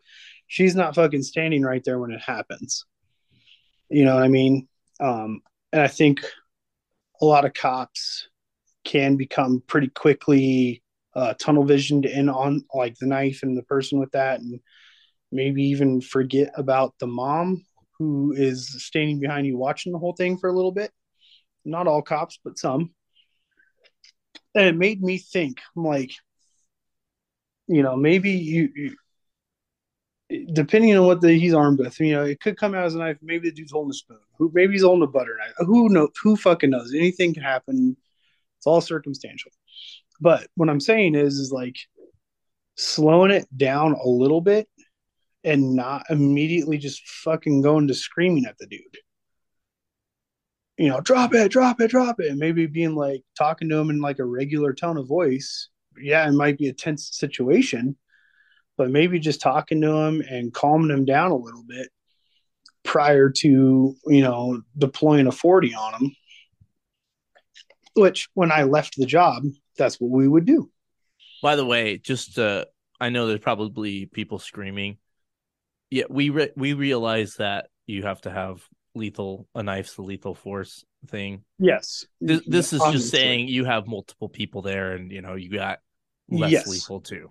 I'm talking about like my patrol team, where like seven or eight of us would show up. If you're a deputy and you're the only one there, it's probably a lot different. But I'm talking about, and maybe my example's poor, but no, I, it's a good example because we both worked for similar sized departments. So I kind of figured what you were talking about, but I know not everybody has the availability of, you know, having cover on these calls, you know? Yeah. So I just want to be clear. Yeah. I'm trying to be as clear as I can too. Maybe someone disagrees with me. But anyway, what I'm saying is, and what I'm getting at is that, like, I learned something about, like, myself in that I showed up to a lot of these calls very uh, robotic almost. You know, it's like, oh, it's a weapons call. I'm going to show up and I'm going to fucking do what I can to control the situation. And what I was taught was be have command presence and you know be the authority and be the fucking cop. And I'm not saying not to be the cop. Let's be clear on that. What I'm saying is is taking using using your communication skills as a tactic rather you know and like talking to someone calm you can be as calm as you want and talk and and, and project the same message without having to fucking scream it and almost in my opinion is if someone's talking calm and you think about like on a call where you got a dude who's all hyped up and you know taking his shirt off and everything and you know beating on his chest or you got the dude who's completely quiet and he's just fucking staring at you. Like, who's gonna be a little? Who are you gonna be a little bit more nervous about? Like, I'm well, I'm more nervous about the dude who's not making a lot of noise and is just fucking giving me the thousand yard stare. Tito, can I go on a rant real quick? Mm-hmm. Policing is is one of those jobs that's just inherently impossible. So I think whenever we say anything, it kind of always has a little bit of a grain of salt. Like, well, this is just something to think about. But as we were talking about the command presence thing, I think the command presence thing, when when you're an FTO, I think the the senior officers, and let's be honest, law enforcement has changed over the last ten years, but the senior officers, they want to know you have it and that you can control it. And I think Absolutely. I'm I'm just gonna assume though, maybe some officer or maybe some FTOs would see command presence as just controlling a scene, but I think the the expectation I think a lot of people in FTO believe, the rookies believe is I need to be elevating my voice to control people, which is just I I think there's a time and place where you have to, you know, clear loud orders, things like that but inflection's a thing, right? Are you oh, out yeah. of control about how you're yelling? People, again, like we were talking earlier, if people pay attention to body language, are you fucking out of control? I think that's one thing to be sheepish and afraid to say anything. And I think it's one thing to calmly talk to somebody, but be, I, I don't want to say authoritative, but calmly speak to them in a manner where you are controlling the situation. And I think that's the hard part about policing. I think, in my humble opinion, I think a lot of people as rookies, and I think I was probably one too, is I probably relied more on the badge than me. And then I, I got yep. better and more confident, and then I relied more on me than the badge, if that makes any sense. Yeah. I think some people can kind of come into it and they're cool cats, so to speak. They're cool. And they just they they've always have that. I didn't have it. And they can rely on themselves over the badge their whole career. I think some people sorry guys, it's true some people rely on the badge their whole entire career and they forget about the human element. My little thing that I always I say I've kind of uh, trademarked it is um, I, I think I try my best. I haven't really found the way or the answer, but is finding a way to weaponize my empathy and kind of connect with people.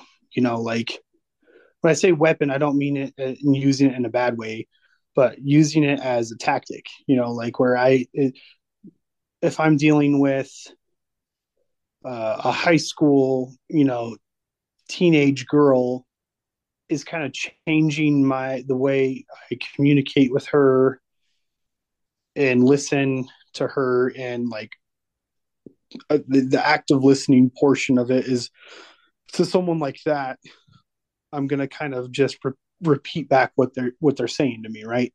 So like if she's like wow my life is so hard you know my boyfriend broke up with me and blah blah blah and uh, i didn't get to go to prom and i'm probably gonna project my project that back at her like oh, Dude, I, that I was a conversation you. between us.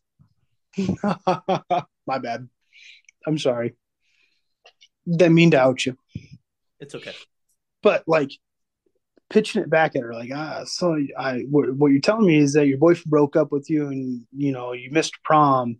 You know, tell me more. And, you know, just like getting in there and be like, ah, man, I can't imagine how hard that is versus like the homie on the street who's having a fucking mental breakdown of being like, yo, my, you know, one of my homies just got fucking shot and you know, he's dead and I want to get revenge and blah, blah, blah. And then using that empathy of being like, you know what, man, like I lost friends in the service and I felt exactly what you're feeling right now. Like I, I know that fucking rage that you're feeling. And I know, I know where you're coming from and, and finding a way and finding that fine line to ride what, whatever the call is, is uh, it's a good skill. I don't think a lot of people possess that skill. Maybe through their career they'll figure it out, but I think that's important to use because you can actually probably as soon as someone feels like they're connected even a little bit or that you're even giving a shit a little bit, they'll, they'll fucking listen to you a little bit more. And you might be able to calm the situation down and, and prevent, you know, a big, big ass use of force or maybe even a lethal force. Who knows? But shit like that is incredibly important to me and i think that's why i'm a cop is because if i can do it awesome but if i have to turn around and use lethal force i don't i'll fucking use it. I, that's just the fact. Now the fallout from that is going to be what it's going to be and i'll deal with it when it comes but i think my personality and my perspective is i'm going to try and do everything i can not to fucking get to that position. If i get there i get there but i'm going to do everything i can not to. If you don't mind, if if we covered what you wanted to cover here, I wanted to talk about the new people that have come to your department since you've been gone. Yeah, let's talk about it. What I, I guess I'll just kind of open the floor. What did you want to tell us?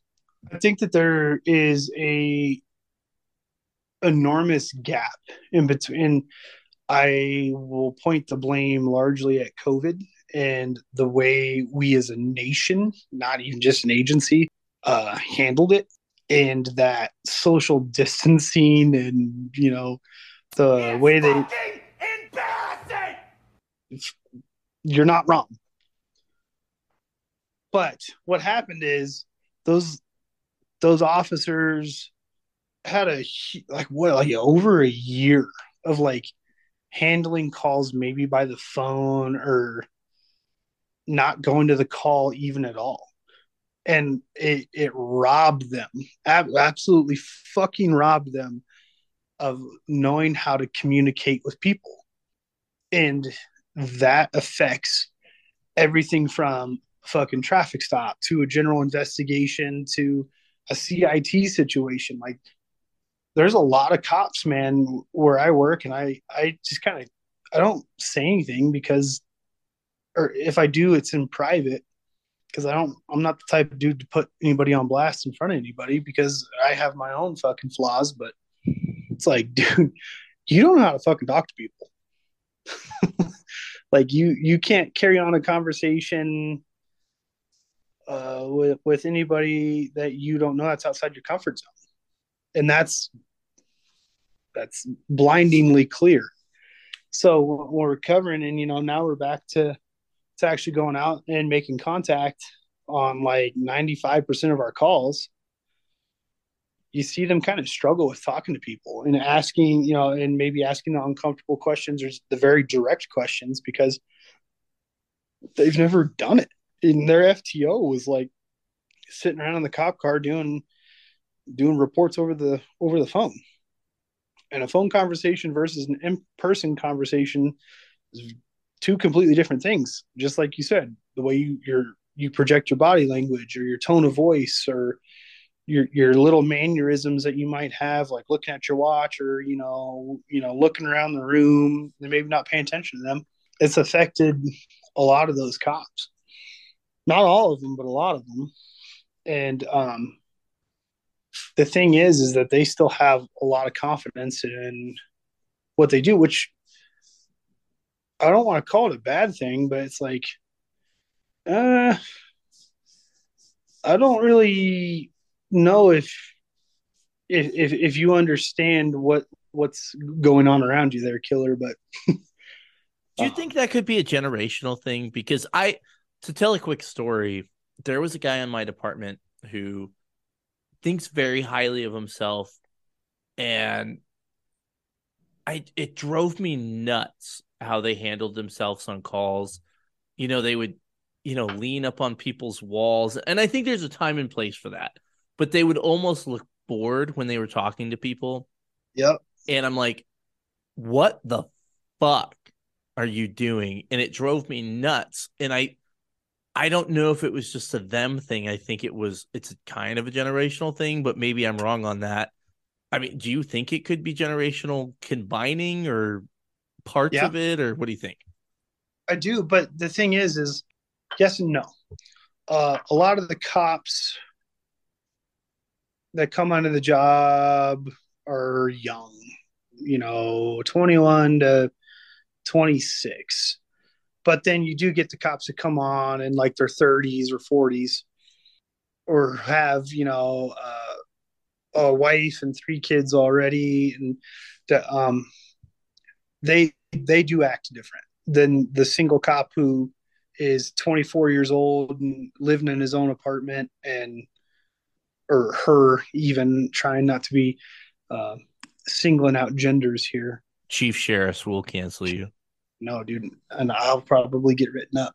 But um i think their perspective and i think they're a little bit different depending on where where and how they were raised.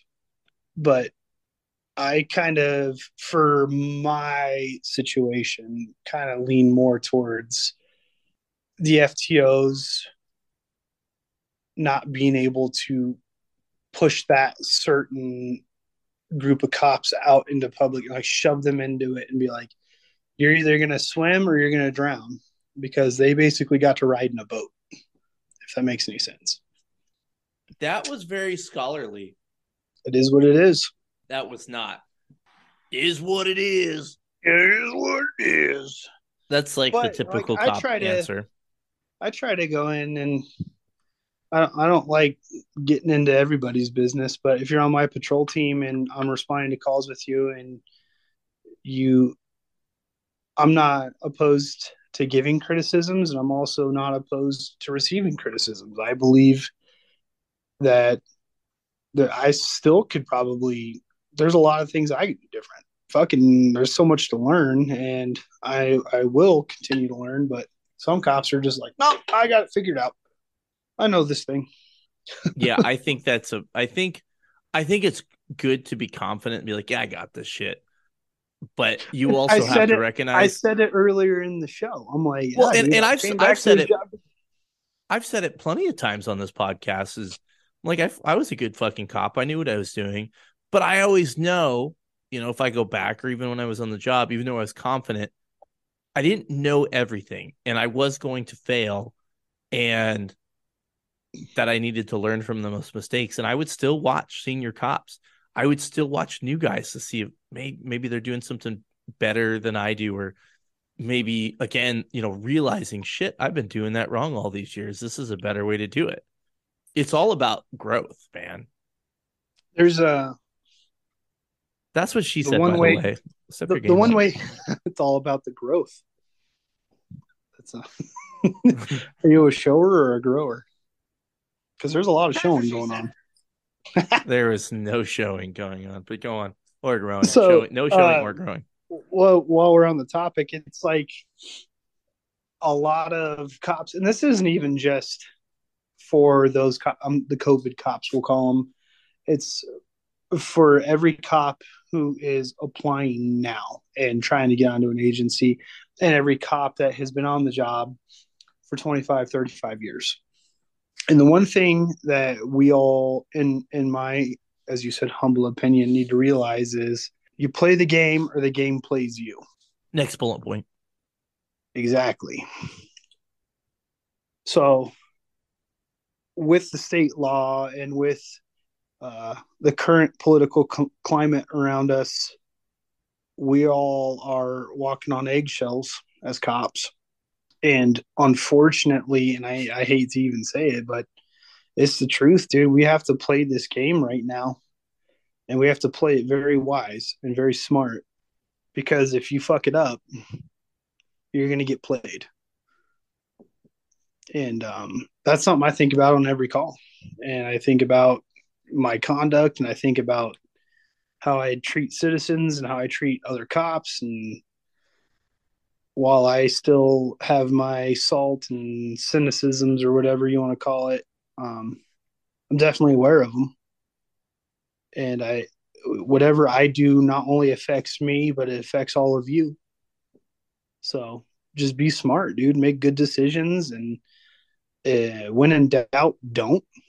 If if your traffic stop mm, is feels like it's going to go south and you're going to end up fucking on CNN, let it go, dude. I'd rather eat fucking days off from IA than have my goddamn city burned down and then have you know pipe bombs and shit on my doorstep. And that that's such a gross concept to even stomach to walk away from shit. But if you want to protect yourself, you got to do it. And I've done I it. hate that. I hate that. I hate it. I mean, you're I- right. I, I think you're right, but I, I hate that. That's not the way it should be. It's not the way it should be, but if you want to continue playing this game, you better fucking play by the rules or you're going to get fucked. I have a clip to play about about playing the game. You play to win the game. Thanks, Herm. But you're right. You play to win the game. I enjoy it. You know why? Because I still get to go out and fucking drive fast and go to calls every now and then. We get into a a little bit of a spicy situation and it gets the old adrenaline going and that's way better to me than sitting in a f- fucking cubicle and not really wanting to go to work at least right now for me like i still going to work doesn't bother me. Like I, I go get my patrol car and I respond to calls for service, and you know, there's still calls obviously that I dread and I bitch about privately in my car on my way there, and then I get in and I put my my mask on and handle it, and then I leave, whether I take paper or not. But Wait, Then you go guys on to are the still next wearing thing. masks? Are you guys really no, still I'm, wearing t- masks? I'm no, no, no. I'm talking about like a metaphorical. Like I put on my like nice guy mask. And, Oh, in there. Oh, I was like, fucking Christ. no, no, we don't wear masks where I'm at at all. That that shit's only when you have only when you go to the hospital do they make you do it. So, but even that is absurd because all the fucking hospital staff's walking around with it around their chin. And you're like, I thought we were so fucking far past this shit. Like this is this is insane. That's a whole different topic that's going to get me all fired up, and I don't want to talk. Oh yeah, that. we're gonna we're gonna get the label if we keep going on it. Let me. I want to take a step back because I meant to ask about this earlier, and you brought it up, and it's one of your powerpoints. Is being back with your people. How does it feel to be back with your people? so good, dude. Like that, like I talked about that kind of feeling isolated. I did it to myself. You know, I made the decision, and I like I, I will stand by my decision. I don't regret it, but I definitely I felt disconnected. You know, like I felt like a civilian. I call and talk to cops and be like, so like what's going out on the road? And I almost feel like they didn't want to talk about it with me. Like I had lost that privilege. There are some cops that would, you know, that are much closer with me that I would consider my, you know, very close friends, like family. And they, they, that conversation, those conversations that we had were never bad. But like when I would reach out to people, I'm real big on reaching out to people and keeping lines of communication open and stuff. But like other people, it almost felt like they were like, "Yeah, fuck this dude. Like he doesn't get it. He, why would I explain something to him that he doesn't get? Why would I bitch about something to him that he's not even a part of anymore?" And that's what I would what say. I would say out of my circle, which I, I don't know. I felt like I felt like it was a pretty decent circle, and this isn't trash talking because I get it, but out of my circle of the people that are on the department, I really still talk to two of them. Mhm. Everybody else is kind of, you know, I don't know. It's, I, I think It's there's some camaraderie because you're kind of all in it together. But once you're you're not part of it, they're like, well, fuck this guy, you know. that's kind of what similar to to what I would describe. Um, fuck this guy. Uh, that's what it felt like. It might not have been that, and that's just speculation. But I don't know if I could blame him if it was though. To be honest, no, and I that's why I'm not mad about it. But there was a part of me that was like, you know what? I'm jumping back in. Like we're not not just for them, but for me and and what I enjoy. And I don't like even on the road, like when after a call or something, if we're if we're window to window, I try not to talk too much shit. Of course, I'll throw a little bit and do a little cop talk and throw a little jargon, you know, here and there, but uh, and a little shade. But I I tend to not want to lean into negativity just because it's it's there. It's obvious. We all know it's fucking there. Why why talk about it? Let's fucking redirect our thoughts and talk about something that's not fucking cop related. And that's kind of what I try and do after calls and stuff. And when I'm bullshitting with people, you know, we'll talk about the bid or talk about, you know, things that were going on for a little bit. And then I'm like, well, how's your family, dude? You know, like, oh, I heard you got a new house. And I try to redirect it because what's the point of fucking being miserable all the time if you don't have to be? speaking of transitioning, real quick, we got a little bit of. I have to take care not scheduled my surgery yet. Are you gonna? Does that mean you're gonna go to over to River City? Be cop over there. I know a guy. He can get you in. What's the hiring bonus? Uh I think the hiring bonus is probably some kind of sexual act, but I'm not sure. Well, Don't rule anything out, I guess. But anyway, the the real transition, not the weird transition that just happened, is as you guys know, every podcast I have an officer of the podcast nominated by a buddy, somebody that is deserving and isn't being recognized. And of course, the uh, winners will get a fine patch, which is provided by Ghost Patch. My buddies over there, which go buy your coins. Christmas time's coming. But anyway, you can nominate your guys. Just uh, email me poorly made police memes at gmail.com or send me a message, but I prefer the email. And let's see if I can power through this because I'm fucking losing my voice. My buddy, Blankety Blank, who works at the Blankety Blanks PD in Blankety Blank, is a solid cop and an excellent beat partner.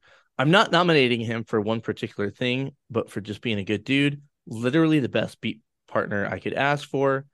We aren't a huge agency, and it's only the two of us in our one beat of our shift. We're a super busy city with proximity to Blankety, so it can be a lot to handle on graveyard shift with just two dudes. The other beat guys have a larger area and they're FTOs, so if we don't see them a ton unless it's critical, when I'm down a ton of paper, Blankety Blank jumps in and handles calls that I'm primary on, so I don't have to write more. When I ask for a second unit on a stop, Blankety Blank shows up in 20 seconds because he pays attention to what's going on with the partner. By the way, everybody should be doing that, but still.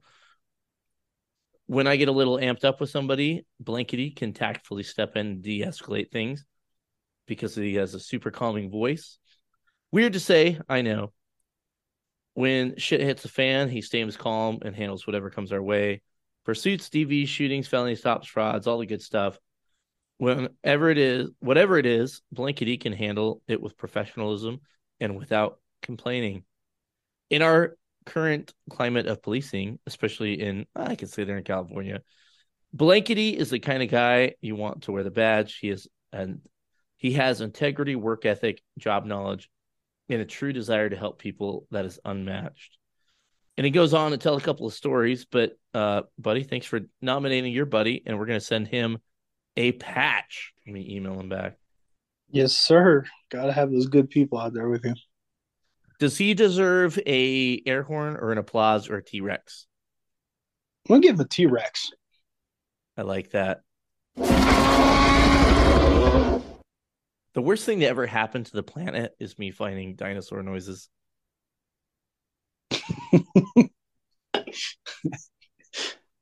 I don't All know right. if that's necessarily the worst thing that you've done for the planet, but I mean, there hasn't been a whole lot of good. I don't know. Then- like an on-tuned guitar in a garage. One time, calm down. The amount of alcohol made it made it made it all better. It's true.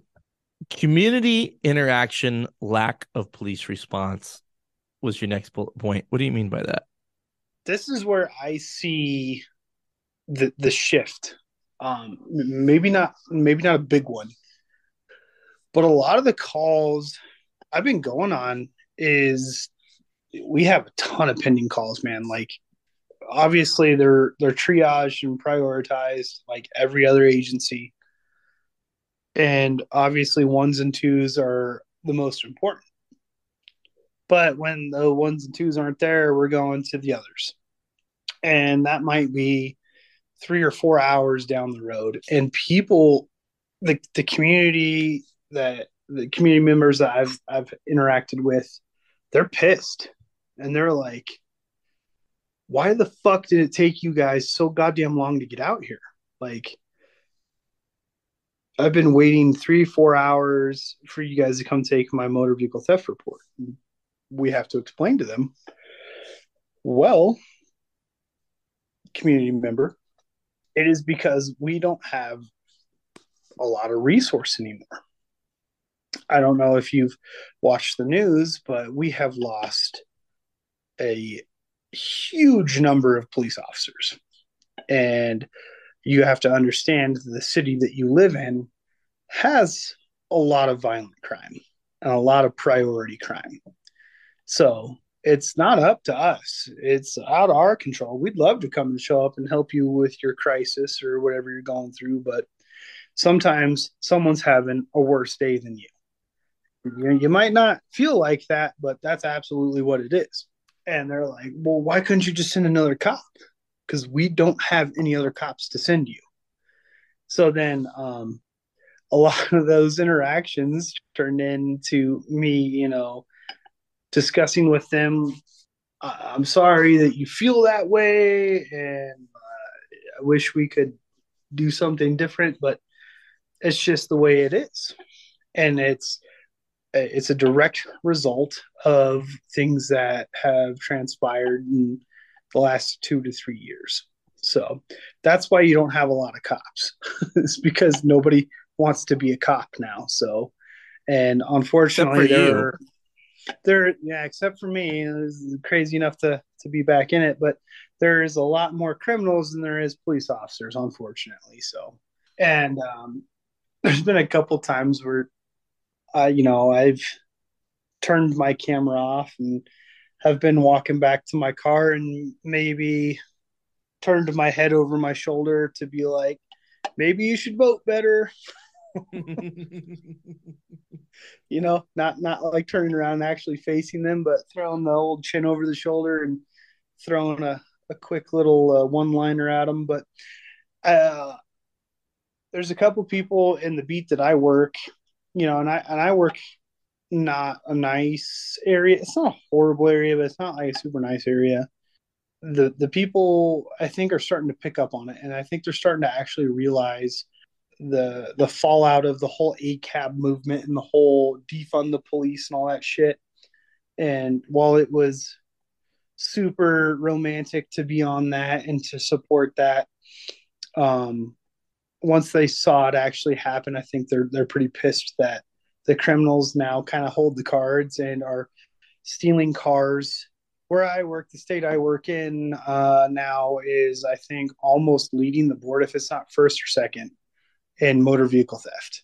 And I mean, we're or we recover on an average shift, I'd say six to seven cars we recover on a shift, and I think the amount of cars stolen on that shift is probably ten to fifteen. It's and just that's a just- property crime. It's just a property crime. I mean, people don't need to get to you know medical appointments or cart their kids around or anything like that. And by the way, if we're going to get into that on one topic, so where I work, um, if you steal more than two thousand dollars worth of property, it's a felony, right? You know the whole theft thing is the the intent to permanently deprive that person of their property. Now, uh, I don't know how many cars I've been on lately, but well, actually, I just told you a lot, but majority of the cars I recover are about twenty thousand dollar cars, but yeah, it's a it's a misdemeanor, not a felony, but it's still stealing property and the intent to permanently deprive that person of that property. And I just uh, have so much trouble comprehending why we don't charge every uh, motor vehicle theft suspect with a felony. But hey, I'm just the cop. I'm not. I'm not the lawmaker. So. You know, the lawmakers never get it wrong. I wanted to go on a very quick rant about lack of police response because even towards the end of my time, we're starting to get that because a lot of people had already left. And that I always found that incredibly frustrating because you there's one answer. You say, Hey, look, there's only a certain number of cops and there's a lot of calls and we have to prioritize them. And, and everybody thinks that their things, you know, more serious than everybody else. Like I get that to an extent, but there was a lot of people you just could not get through to them that, hey, look, there's you know 24 other calls pending.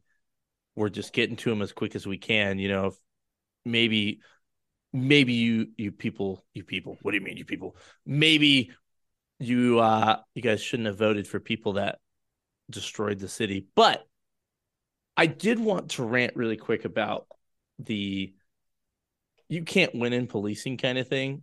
And why you were talking about, you know, the lack of response, it kind of cracked me up.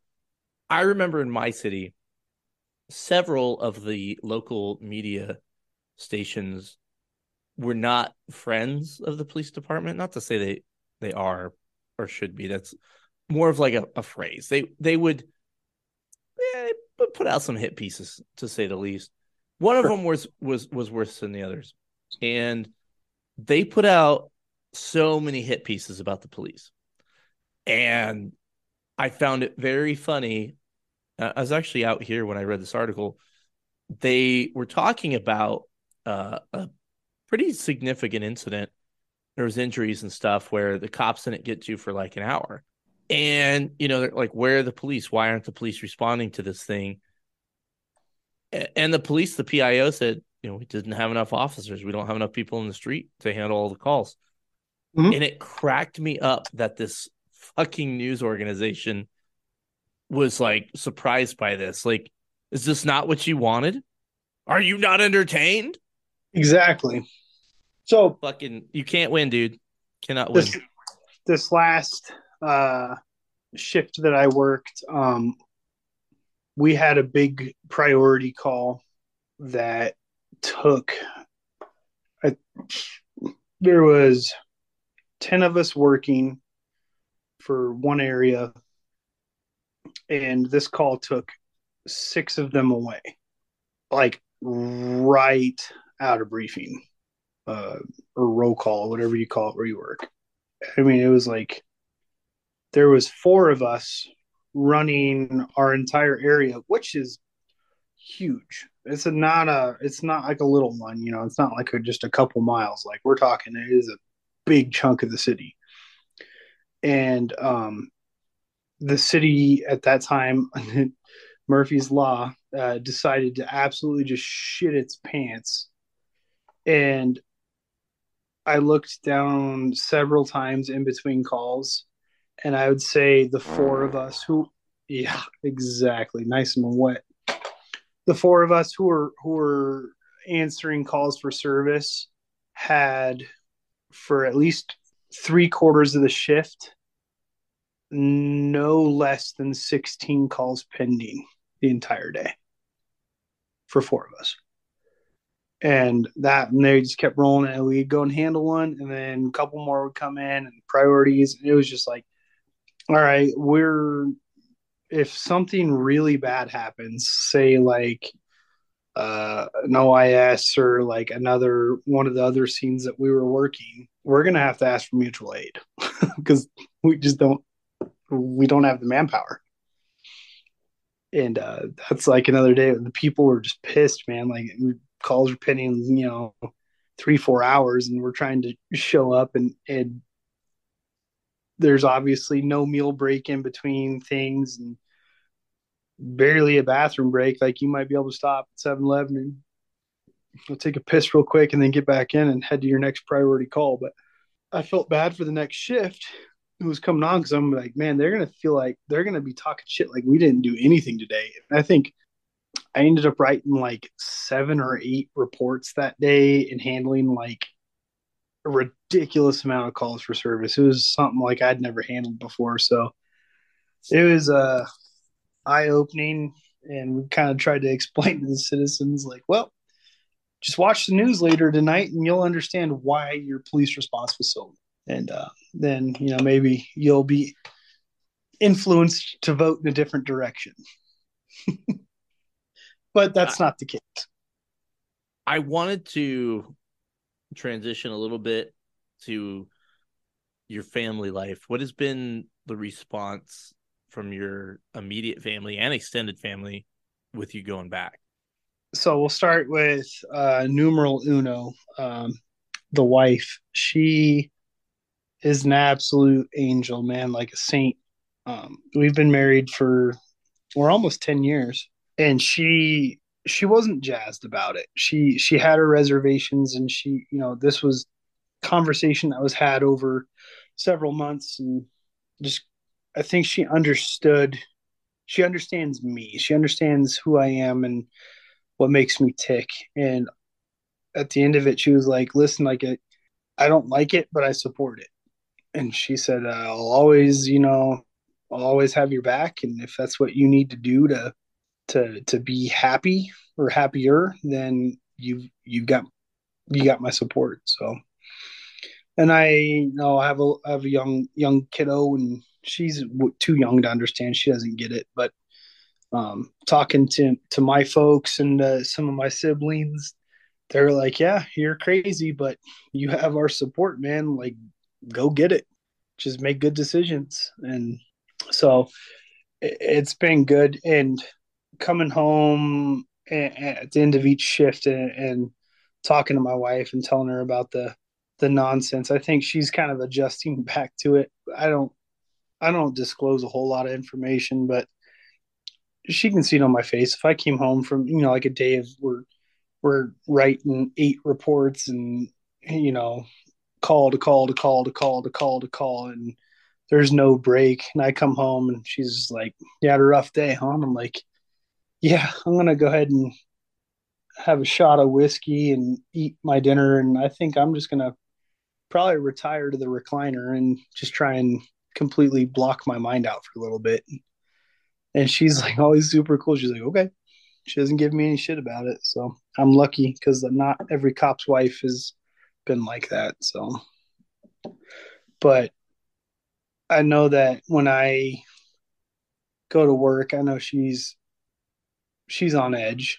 You know, like every other spouse of a, of a cop. Like Jesus, dude, you're a fucking psychopath. I don't understand why you do this. I just don't get it. And uh, it's funny. th- This is so cheesy. It's so fucking cheesy, but I had I just have to to point it out. But do you remember that scene in uh at the end of Black Hawk Down where he's talking to the Delta guy? Uh, I haven't seen Black Hawk Down in like 20 years, so you'll have to refresh my memory. so he's talking to the Delta Force guy after the whole big battle, and um, they're having this this exchange.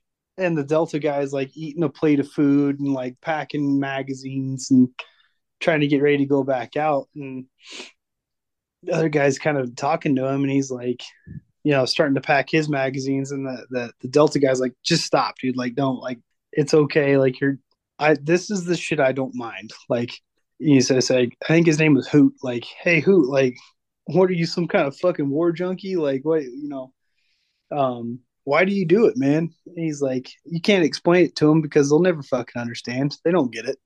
And that's, and it's so cheesy, but it's, it's the same thing, you know, the same kind of mindset that explain it to my wife. It's like, you, you don't get it or telling my, you know, in-laws or my, you know, brother-in-laws or whoever, like, why, why are you going back, man? Like, I'm not even going to try to explain it to you because you won't fucking get it. It's just, we do what we do.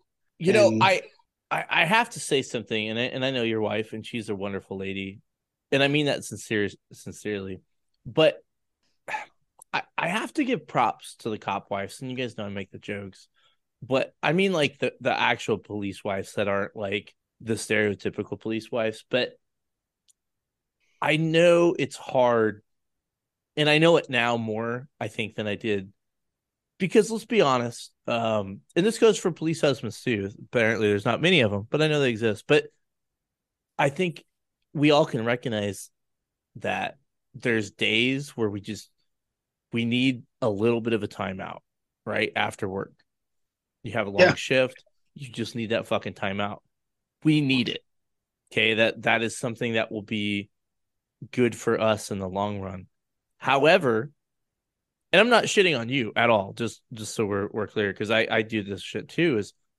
sometimes it's really easy to forget. Man, maybe they had a bad day, or they want to talk about something, but they're cool enough about it. They're like, all right, I gotta just take one for the team here because you know my spouse needs a little bit of a timeout, which I, I think I, I'm just throwing it out there for the young guys and and maybe the guys that have been married for a while is you got to make up for that which i didn't probably i didn't i didn't make up for that when i was on the job. I see that now.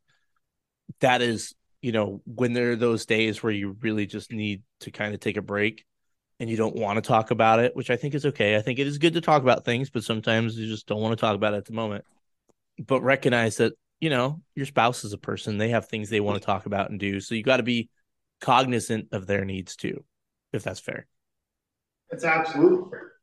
are you pooping No, I'm plugging my phone in. Okay. I don't believe you. I guess that's for me to know and you for you to wonder. I'm sitting at my bar. My my my basement echoes. Must be nice to have a bar. I didn't always have one. It wasn't until just recently, and I. I, it's, it's nice. It's very nice. It's very nice. How much? All right. I want to transition. There's two more things on your bullet point, and then you're not going to escape with some of my other dumb questions. But the first one I'm going to hit is the future of the job. Yeah. What are your thoughts? The future of the job, man. I, if I'm being completely honest, it's going to be like we talked about earlier. You're going to have to play the game, and I think that game is going in the same direction it was going. And I'm, I'm not meaning to be grim here, and I don't want to be uh, negative, but I do want to uh, address the fact that because of social media and because of uh, political influence and all this other shit that's going on, it's not going away, man. And if we look at, uh, say, the midterms, we look at all this other shit, you know, like politics aren't aren't changing. People are pretty set in their ways and, and their emotions and their feelings. And I think as cops, we still have to fucking go out and handle crime. We still have to go out and fucking snatch up bad guys and throw them in cages. And that's what I joined the job to do is to take these shit bags off the street and put them in a cage and make them pay for what they did. I stand by that 100%, and that's still what I want to do. But the approach we take and the tactics we use, we're going to have to change with it. You know, like the, change is happening, whether we like it or not. And that goes to like an example of what I'm talking about is, you know, on body cam now, doing a, uh, if you're standing in a huddle where we used to have our cameras off or, you know, muted or whatever, we would talk about what we were going to do and make a plan. But now I think it's it's appropriate for us to cover our asses with our our pre-planning and what we want to do on camera so that way that that shit's discovery you know like we didn't just come in here running and gunning like fucking um like Wyatt Earp, you know, we didn't just go running across the river fucking cracking rounds off at people. At least now there's a little bit of discovery to be like, this is what we intended to do. And whether you know or not scares that, me about that though Hmm. is if there's any dissent, if somebody disagrees with there's always going to be some there's always Well- going to be someone who disagrees. That But- that's no, inevitable. no, no. Hold, hold on, no. I I mean dissent within the group. You know, because I know you go on a call and you have a bunch of different personalities and you say, "All right, what do you think?" Or I think we should do this. Ah, I don't know about this. And if there's any hesitation and you go forward with that plan and it goes south, Yep. they're gonna fucking kill you for it. They're gonna fucking kill you for it. Yep. which I just don't think is fair because that's that's how you work through those things. And honestly, maybe sometimes as a group you're wrong, but maybe something else happened, but it doesn't matter because So they're gonna I'll- look I'll- at that. So you I'll- you tell me though. I'll default to, and this is kind of, I don't want to call it a shitty answer, but this is one of the things to think about is is having your watch commander, having your supervisor, sergeant, whoever that might be, involved in that, whether they're present or not, or just having them on speakerphone and being like, "Hey, LT, hey, Sarge, you're you're part of this conversation, just so you know, you're you know we're on camera right now." And having that that supervisor is if they're a good supervisor, that supervisor will be like, nope, we're not doing that. That's a bad idea. This is what we should do. Wait for me, I'll get there. Or they'll be like, you know what, that sounds like a good plan. And then another cop will be like, nah, I don't like that. And the supervisor will be like, no, no, no, this is the plan that we're going to go with. And then ultimately, whatever liability that is kind of comes off of the officers and goes on to that lieutenant or sergeant. And you know, that, I usually don't I don't usually stick up for lieutenants and sergeants and stuff. But um I do have one thought on that, and it involves sounds. sure. But go on. It should have been a falcon. That is a falcon. That's what it sounds like. Because everybody says That was a "Caw-caw!" fucking crow. That was. I don't give a shit. The crow falcon. but go on. Anyway, um, that in my humble opinion, that is how it would be. That's how I would approach it for any kind of liability is to tell the next person in your chain of command, you know, not coming to them with a problem, but coming to them with a solution and being like, "This is what we're, this is what we want to do. This is the plan. As long as you're good with the plan, this is how we're going to execute it." And they're going to be like, "Yep, sounds like a good plan," or they're going to be like, "Nope, we're going to do it this way." And then guess what? At that point, it takes all the liability off you. You've never heard of the Millennium Falcon? I was looking at falcon noises. Um, yeah, But- I But here, here, but on that note, is you know because of the mass exodus of cops, um, we have a lot of really young cops now who are becoming sergeants, and maybe that sergeant, you know, and isn't as experienced or doesn't have good decision making and maybe you challenge the decision of that supervisor if you know better and you're like you know what? No fuck that. Like this is a super bad decision.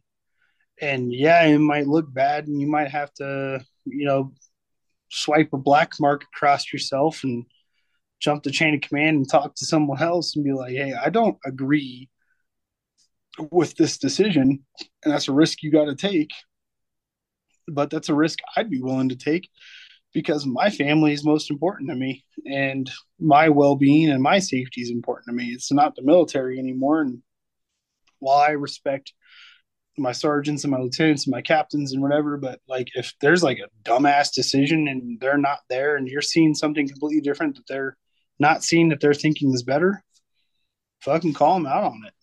Well, I don't disagree with that, and I think that should have been going on for a long time. But I, the the the point I will add to that too, though, supervisor or not, but we'll just say for this example, our scenario here, it's a supervisor and officer.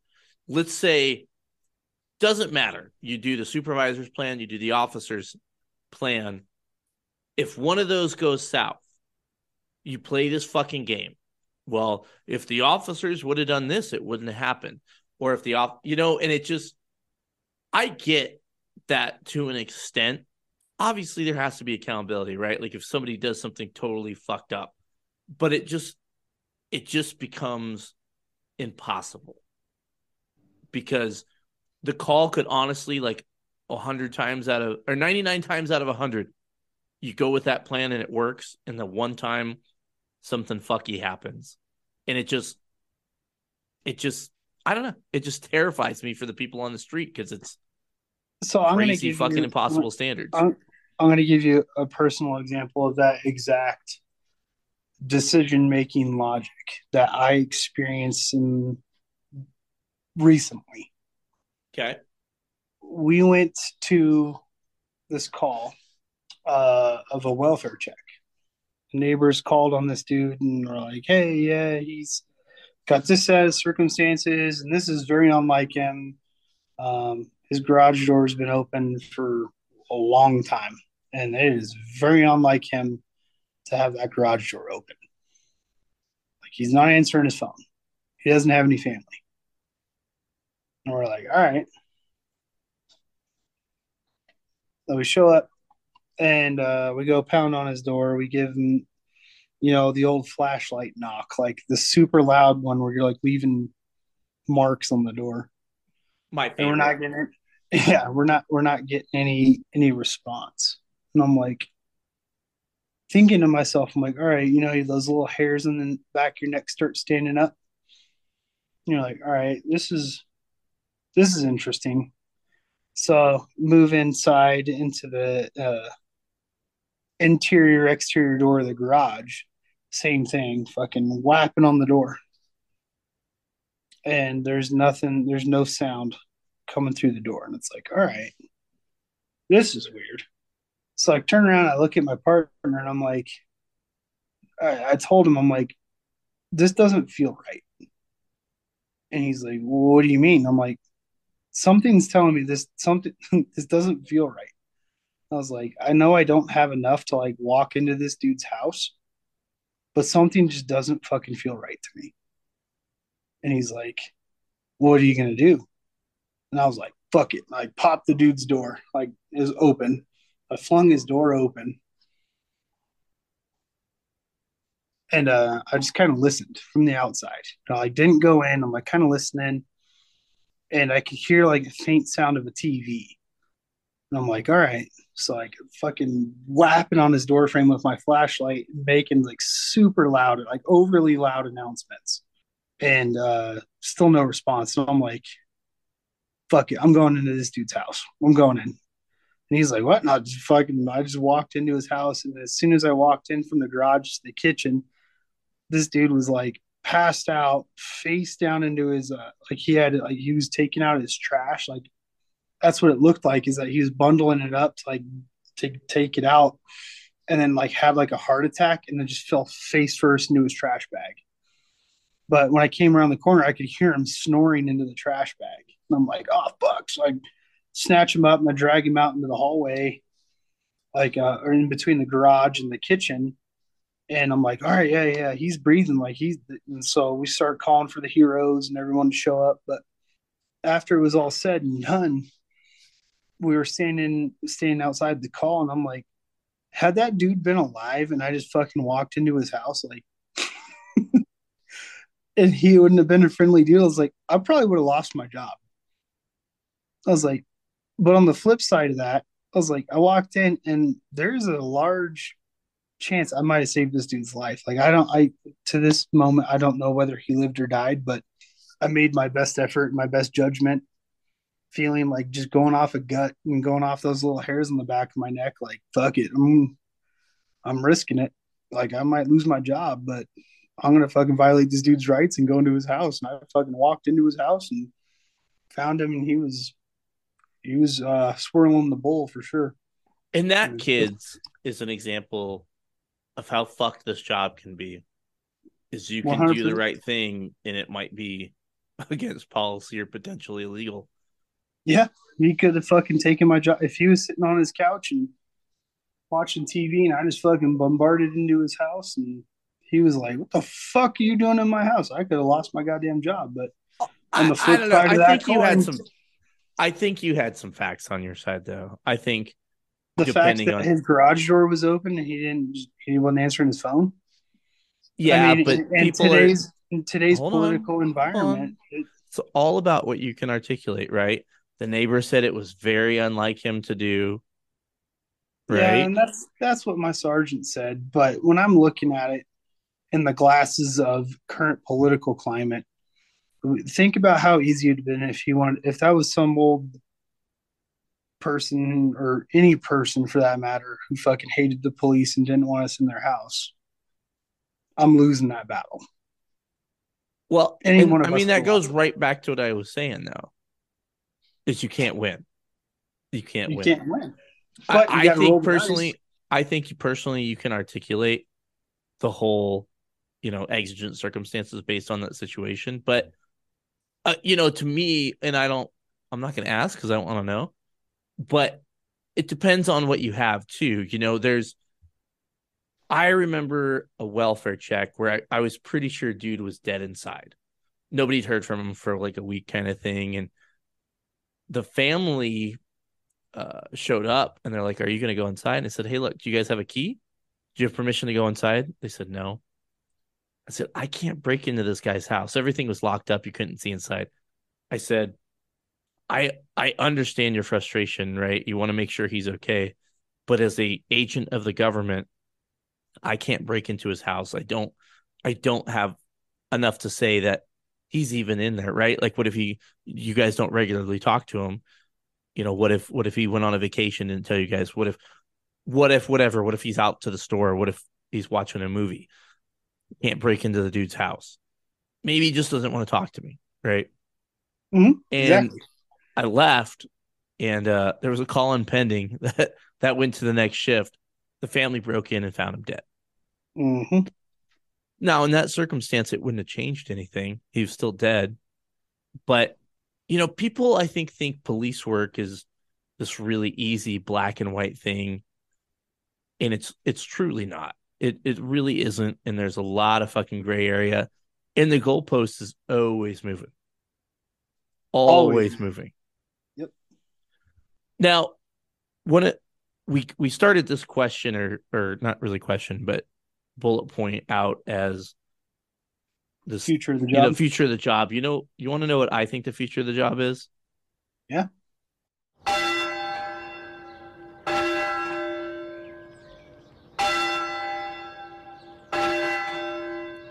It's dead. Shame. I- there you Oh, go. this is better.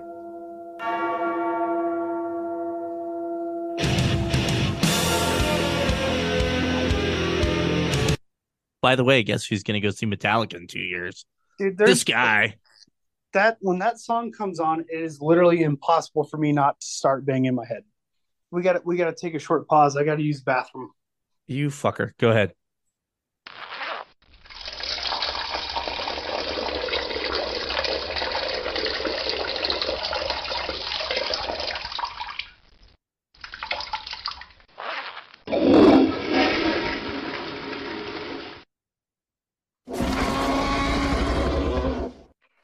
I'm back.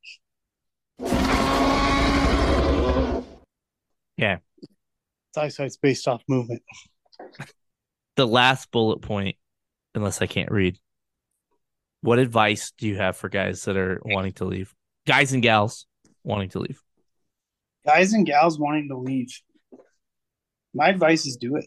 There's there's there's nothing wrong with it. Do it. it. It uh for me, it was super beneficial. It gave me a lot of perspective. It like I said, it took a it took a year, but it, it was enough time for me to make not a knee jerk reaction. Like I had enough time to be like, you know what, this is who I am. This is what I want. This is what I like to do. This is who I like to be around. The people I surround myself with and people outside this job sometimes aren't the people you want to surround yourself with. And maybe that's because I come from a cop family. I'm just constantly surrounded by it, whether it's my grandfather or my whoever. But To be fair, I- to be fair, I That's- I don't want to be a dick and take away from your moment, but I would just I I don't know. Maybe I'm just gonna keep my mouth shut. I just I, no, that's not. We, the people want content. people no, they don't need content. They want fart jokes and PP jokes. But I would just my rebuttal to that. I miss a lot of people on the job for sure. For sure. I miss a good chunk of people. I miss a lot of the great fucking times we had, but I do think unfortunately there is a toxicity about the job and some of the people on the job. And uh, I'm a big believer in what Luke Bryan said is most people are okay. And I think there's some really decent people that are not cops. And it's Yeah. we can we can exist outside of that bubble, that law enforcement bubble. Oh yeah, absolutely. Person by person basis. Like I, I love cops and I love being around them, but I think it's more so the like the gravity of being a cop. Like the the whole picture of it, you know, not just that like, wow, I like cops or I like Marines or I like Army or fucking paramedics. It's more of like this is the lifestyle that I like. I can't I can't disagree with that because I I do miss that. I think that's what it is for me. It's the structure and it's the unknown. You know, you never know what fucking call you're going to go on. You never know what the outcome of that call is going to be. kind of always keeping you on your toes versus when you leave the job and then you go to a cubicle job like I was at where I knew what every day was going to be. And I'm like, oh God, this is fucking dumb. Maybe that's how detectives feel, but like on patrol, on patrol, at least you go out and you're like, you sign on, you start driving around, and you can create your own work if you want to, or you get that fucking the radio starts singing or something pops up on your CAD and you're like, huh, that looks interesting. I'll go to that. Or, oh, fuck, here we go. It's another DV or some shit. But the, the, the whole part of that is for me is just showing up to work and not knowing what's going to happen. That's cool. And then surrounding yourself with people who are like minded and want to go and throw shit bags in cages because there is no fucking no lack of them. They're every day we're doing something, whether it's a shooting, a stabbing, a sex assault, or DUI, auto ped. We're going out and at least getting those people put into a cage for a little bit so they can't go out and do it again. And if they go do it again, then it wasn't for a lack of effort. You know, I I started out this podcast by calling you dumbass. And that wasn't fair. I mean, you are a dumbass, but I uh, uh. I applaud those that stay and I've mentioned this on some other podcasts. And for me, I don't know if this felt the same way for everybody else and the last few podcasts have been very close together, at least for me. They'll be pretty spread out for you guys, but there's been kind of this weird, weird nexus. And, you know, I talked to a guy that left, and, you know, I talked to a guy that kind of had a similar background. And then I talked to my brothers who kind of put some different things in perspective for me. And there was an episode where I admitted that I, I have a hard time sometimes with the idea of quitting. And I don't know. I, I think it's just one of those things you just have to deal with whatever whatever decision you make and you can unfuck anything. I I think if you truly love the job, I don't I don't blame anybody. You know, if you want to fucking be a cop in Chicago or New York or LA or or anything else, you know, the the normal shitholes. I like sometimes I, I shake my head and I say, the fuck is wrong with these guys? But you know what? We need more people. And, and I'm not just like, you know, sucking you off here is with that attitude. Like the attitude you have about it. Because ultimately, you know, no matter what my thoughts and opinions are on these fucking places that don't deserve cops, there are a lot of good people that just want to fucking go about their day. And yep. we can't we can't be another notch in, somebody's belt. And I I say that as a person that left and um all you know, even though I, I say you gotta move past things, it's you know, it's who I am. I'm gonna think about it and reflect on it for better or worse. But like you said, if you want to leave, fucking leave, man. Do what's best for you. And uh, it's not a bad idea. I mean, it, like I said, well, it, I don't regret it, In a perfect world, you know, I wish there was some way for. And, and I get it. You know, cops aren't the only people with stressful jobs, but I, I think you'd save a lot of cops, a lot of careers. And it's not, I mean, it's just not possible. It's not possible to say, hey, dude, go take six months off. Can't do it. It's just not going to happen. But I guess what I'm getting at is you know in your heart what's going to be the best thing for you and even though it's a hard decision i think i think truly for the most part people know what they need to do you can unfuck anything if you leave and you love it fucking good for you a lot of us you know as much as i make fun of it it's as it being an identity it kind of is for some people i love mm-hmm. i love the fucking job man as much as it fucking caused a bunch of unintentional issues I loved being a cop. I'll proudly say that. It's the greatest fucking show on earth. You get to actually help people, as fucking cliched as it is. But if you're done, you're done. Fucking be done. And if you want to go back, fucking go back. Do what's best for you. But I mean, I, I don't know. I, I I've kind of gone on these rants and I don't want to plow old ground, so to speak. But do what's best for you, man. And and I hope that, you know, some of the perspectives that we both shared uh, are helpful to somebody and it helps them, you know, sort some shit out, so to speak. For lack of a better word, Figure it out. Fucking figure it out. figure it Fucking out. figure figure it out. sort yourselves out. You want to do some dumb fun stuff? Me? Who else? That's what I do for a living, dude. Fuck yeah, let's do it. Tito, if that's your real name. Hmm. What is the stupidest thing you did as a rookie? Stupidest thing I did is fuck. That's a that's a that's a heavy question. I did a lot of stupid shit. Um,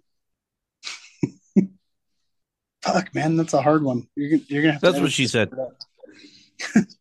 you know, uh, so I think one of the dumbest things I ever did as a rookie. Fuck, I don't even know if I want to say this. Maybe I should move on then. No, it, it'll be worth it. I made uh I made some decisions.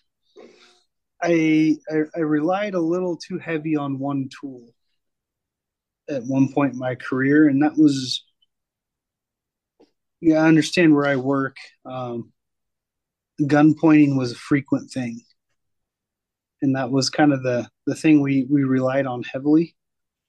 And I think one of the dumbest things I ever did I I may have used that tool one time on a person that really really wasn't the crime was warranted and I think I was good within policy but it wasn't the right decision and I think I could have I think I could have done better job. I could have used a different tool I definitely used that tool on a on a like 15 year old kid with a skateboard that wasn't using the skateboard as a, a as like a threatening weapon. And i remember like putting him in handcuffs and like realizing like that was pretty dumb. I really kind of relied too heavy on one tool other than the other because i had compliance and shit and I was just very amped up, and it was a new experience for me um, on the graveyard shift. But probably didn't need to be uh, pointing guns at people. I think that was probably the dumbest thing I ever did. Never got bit by it, not yet at least. You know, in what's I've mentioned it before and I'll fucking mention it again. I just feel bad for new people because yes, I think there's an extent like we should fucking know better. God damn it, we're all fucking human. And as a human, you're gonna fuck up. As a new cop, you're gonna fuck up. And I think the uh the latitude for fucking up, reasonable fuck ups, is pretty much gone. Yeah, no, I think that if this would have been something that had popped up several several years ago, I probably probably wouldn't have the same position I'm in right now. but it was good because like I said, it was it was a self reflection. Like it was something that I realized I did that you know, it wasn't like a sergeant. It was no nothing like a formal write up or any IA or anything. It was more of just me being like, why the fuck did I do that? That was dumb. it felt right in the moment. And then like after everything slowed down, I'm like, um, I could have handled that a lot different and got the same result. so I think while that being maybe one of the more dumb things I've ever done, it was probably one of the more beneficial things I've ever done. So if I can, feel, I feel like I'm in a job interview right now. Like, what are your weaknesses? But I learned from it, and uh, I definitely won't do that shit again. No, you won't. No, sir. What is something you wish you knew as a young man that you do know now? Finances. I don't even know that now. financial discipline. Don't be a fucking idiot with your money. If you don't have enough money to buy it right then and there, then don't fucking buy it. And uh, it took me the last 10 years to figure that one out. I put myself through a lot of debt for unnecessary things I didn't I didn't need. Uh, and I had a lot of sound advice, you know, from uh, wise people telling me that's a bad idea, and it was just me being egotistical and being like, "No, I'll figure it out." And I didn't listen to advice, and I spent my money poorly. Pour some I- blow. I mean, shh. That's for you and I to know. Allegedly. but no, like uh if I was a younger if I was a younger guy and I'd go back and talk to myself, I would I'd go back and warn myself not to be a complete idiot with my money. What is the proudest moment of your career? Proudest moment of my career. I don't know if I've had it yet. That's fucking amazing. I like that. That's a good answer. I don't I don't think I've had it yet, man. Would you I want think- your kid to be a cop? Sorry, I didn't mean to interrupt you. Go on. Would I want my kid to be a cop? No, no, no, Yeah. no. Finish. Fin- hold on a second. Shut the fuck up. Finish your thought. I interrupted you. I think I have so much job ahead of me that um, the proudest moment in my career then versus now would probably be completely different depending on what happens in the future. Like, yeah, I've done some some good things, but I think there's more that I can do. So I, I would say I don't really know. I can't really define it.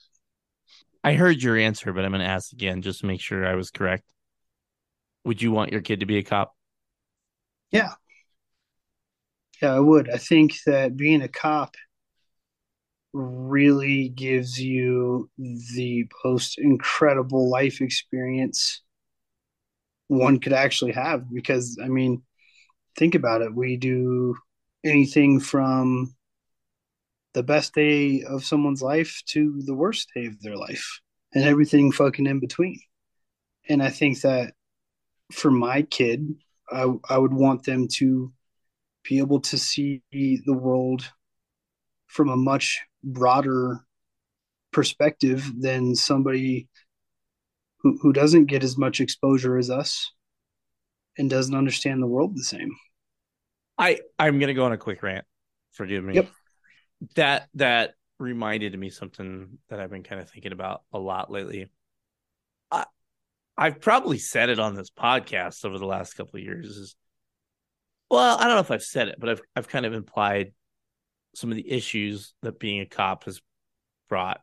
And sometimes I I think I used to think, well fuck, I kind of wish I never did it.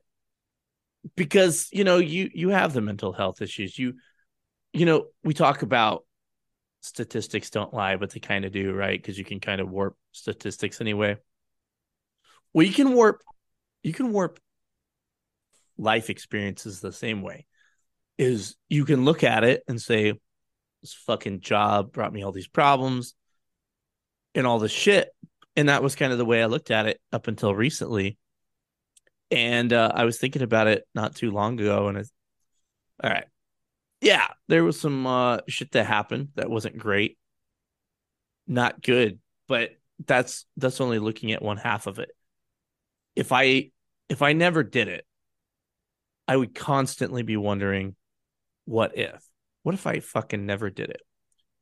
Yeah. And I I wouldn't have had all the great experiences. I mean, if it wasn't for policing, I wouldn't have this. It's a weird fucking thing to have.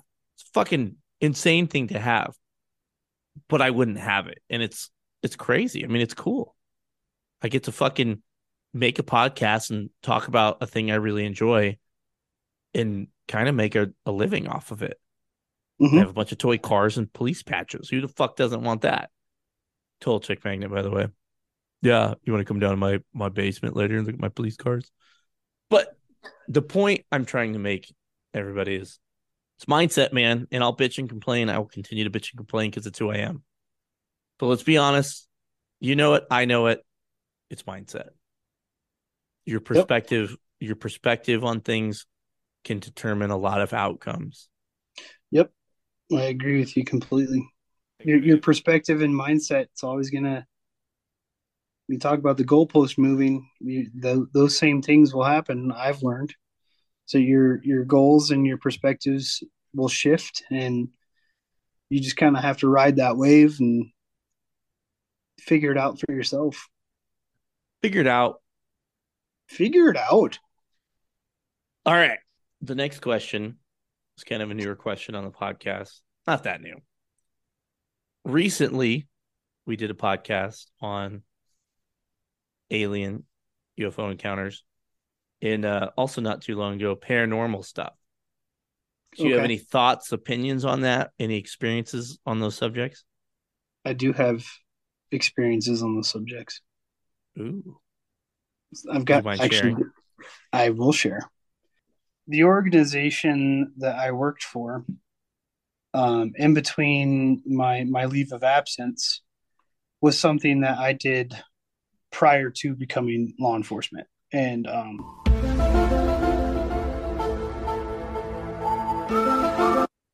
Mulder, Yeah. is that you? Yes, it is. God, the X Files is such a good show. Um, miss it. Miss the old, like the the mid '90s X Files. It was a good show. Beautiful.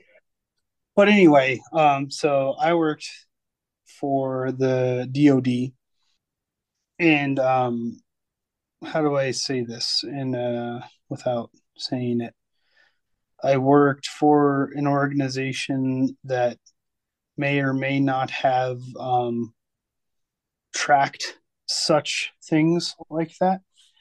Anyway, uh, when I came back to being a cop as part of my reintegration, I had to go and do all my firearms qualification stuff, obviously, to be certified to be uh, an armed peace officer again.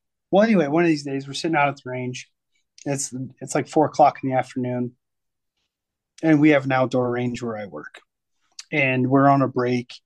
Anyway, one of the other dudes that was out there was kind of like leaning back against uh, the wall, like a big cement wall, and he was looking up, and he was like, "Yo, what is that?" And I walked underneath him, like kind of where he was at, and I looked up, and I was like, "What are you looking at?" And he was like, "Look, look at that thing in the sky." And there's like no clouds, nothing like that, and there's just just weird object in the sky. I'm like, "Oh shit!" I'm like, "Is it a plane or what is it?" And we're looking at it, it's not moving. Like there's no, it's not no contrails or nothing. It's not moving anywhere. And we're both sitting there staring at it. I'm like, well, that's kind of interesting knowing what I know from my background. So I popped out my phone and zoomed in on it, right? And like I'm sitting there for like a couple minutes and I'm like filming this thing and it's not moving. And he's like, what the fuck is that thing? And I'm like, I don't know, man. Like, I don't know what that is, but I'm getting pretty good footage of it. And I told him, I was like, well, how about you go run in and uh, grab the range's spotting scope? I was like, I'm gonna keep looking at it. It's not moving. I was like, let's look at it with the spotting scope. He was like, all right, cool. So he runs back. He grabs this big ass, whatever brand, you know, super big spotting scope that we use. And we set it up and we're looking. And uh, at this point now, I set my phone down and I'm like focused on this object in the sky. And I got it in the rangefinder. So I got a much better view of it. Well, anyway, it's like perfectly circular there's no like i mean it's like a perfect sphere and uh, it's almost um like translucent like there's no like you can't it's not like an airplane it's not moving it's not like a satellite it's not a star it's not anything like this it's just kind of like a weird like a cloudy object in the sky but it's a perfect circle you can see straight through it but you can see the outline of it so i'm like well this is fucking weird, man. I'm like, all right. Uh, so I know there's some organizations that that look into things like this, and so anyway, he's like, "You think it's a UFO?" And I'm like, "I don't know. It certainly is something weird." Like, I... so anyway, uh, I send this footage to this um, organization, we'll call it, and uh, give them kind of a, a synopsis of what I'm looking at and give them the video proof. And they do kind of a more comprehensive investigation on it. And they, um, to kind of backtrack to the beginning of this whole story, this object in the sky is hanging out over uh, a military area, a military base. I think that's important to note. And that's where I worked for that organization. So anyway, several weeks pass by and then they they send me back their the investigators report and they de- declared it an unknown because there was no um, planes or anything. There was no uh, flight data. There was no no they couldn't they couldn't explain it. There's no explanation. And they sent me some of the images um, that they did. They kind of ran through their systems and their more sophisticated uh, software, and it ended up, in a nutshell, being unidentified. So I thought that was pretty cool. So then, like three weeks later, I'm out on a, a road going back towards where our academy's at, and I'm facing in an eastward direction and it's like 5:30 in the morning so the sun's still down but kind of starting to poke up and again it's super clear day and I see an object kind of hanging out doing the same thing. Uh, so I stop and I'm like looking around. I'm like yeah there's no stars out. This is weird. So I start filming it again. And anyway a couple more of those little objects end up popping up like boop, like out of nowhere. And they're hanging out with it. And I'm now the sun's really coming up. So I'm I'm like all right shit I got to get a better vantage point. So I start driving past the academy going east and there's nothing out in that direction and the sun came up into this point where like I couldn't see anything anymore and um, I stopped and I kind of pull over and then I was getting ready to like get out of the truck to start filming again and could still see it with my eye kind of and then it just went and disappeared and I'm like, what the what the man, fuck? fucking crazy. so, but anyway, uh, yeah, dude, that was a a UFO experience for me, and um, kind of a uh, fucking weird. I don't know. So, I yes, if you're asking my question to paranormal and UFO shit, yes, I believe in them. I'm kind of of the opinion some of the stuff, and I base this on people said some things on the alien podcast that made sense to me is let's be honest the government doesn't always tell us the truth about things oh, i weird. i would I thought not they were be, all know all yeah no all being all knowing but all i knowing, yes. all knowing yes i i think some of it is probably the government you know experimenting with whatever but i would you know it's very plausible to me that there's there's aliens and shit. There's again, many Do you times said before, show... we don't fucking know shit. Do you watch the show Skinwalker Ranch on History? Oh Channel? my god! People need to stop talking about skinwalkers. I got in an argument online with somebody about that. I've never seen the show, but somebody left some comment about like, oh, skinwalkers are real. It's common in Colorado and Nevada to talk about it. I'm like, motherfucker, I lived in Colorado for fucking 30 plus years. Nobody talked about skinwalkers. Then all of a sudden, these fucking skinwalkers show up. I don't know shit about it. Watch the show, dude. The show's good. Especially like the third season. Hard no. It, it's it. Oh, I use hard yes. You should at least expose yourself to it. And if you're interested, I'll share. uh I'll share some video with you. Well, if it's the video we already talked about, yes and then I'll watch the Alien video too. I'm into it. Oh, I'm into it deeply. Paranormal, yeah, I've had some weird kind of ghostly shit happen. You can't really explain. Um, just weird things. Like you see, like furniture moving. You know, like that doesn't need to be moving. Like I remember one time uh, walking in and seeing I have this like lamp um, that kind of hangs over my couch, and uh, there's obviously in my basement, there's no air or anything moving, and just this lampshade. When I walked in the basement, was swinging.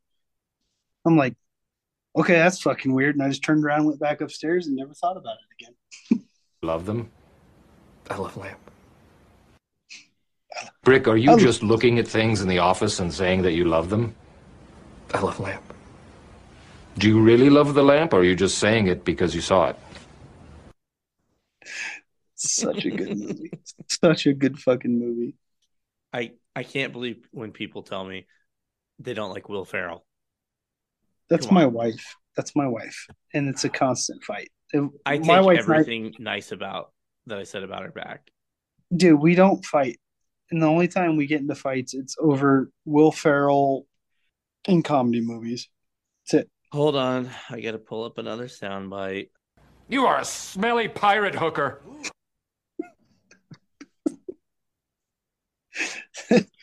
Tits McGee. Sir, in your humble opinion, what is the best police car of all time? Best police car? Yeah. The fucking Nova. You are fake news. Like that. The mid 80s. What the fuck? I don't even know what that is.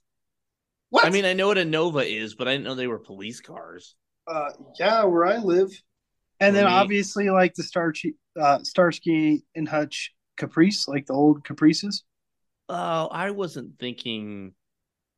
Okay, I was thinking like, where Novas were two door too, weren't they? Yeah, Or am I making dude. that up? Okay, but these are four door Novas. No, I'm I'm talking like mid 80s. Ah, I guess they're okay. I've seen worse. They're V8s. You know what actually is a underrated police car? Which one? 1978 Dodge Monaco. Dude, you're going back to like my grandpa's era, bro. Yeah, just saying. Actually, ah, I can't. That's a Blues Brothers reference, by the way. You ignorant slut. Never got into Blues Blues Brothers. What? That's the greatest. I know movie who of they are. I, I've seen I've seen it, but I never like got. That was just not one of the movies that I grew up with. Oh, we got both kinds. We got country and western. We've we've had we've had some serious discussions in between the PP jokes, but the people need to know. As an adult, Tito, have you shit your pants? That the answer to that is absolutely. Oh, and it's just like that. Do you have a good story for us? Like I, I've never like intentionally, willingly, just been like, man, I'm gonna shit my pants. Nor no, should I- you, by the way. By the way, you. I fucked up. It's a 1974 Dodge Monaco. My humble apologies. man, dude, you're just looking over there, Google imaging shit and stuff, or what? Yeah, I fucked up, man. I'm so sorry. I should know It's that. okay. That was way before my time. So, Okay, Zoomer. Anyway, pooping your pants. Oh yeah, dude, I uh m- more than once, I'm afraid. Um, I uh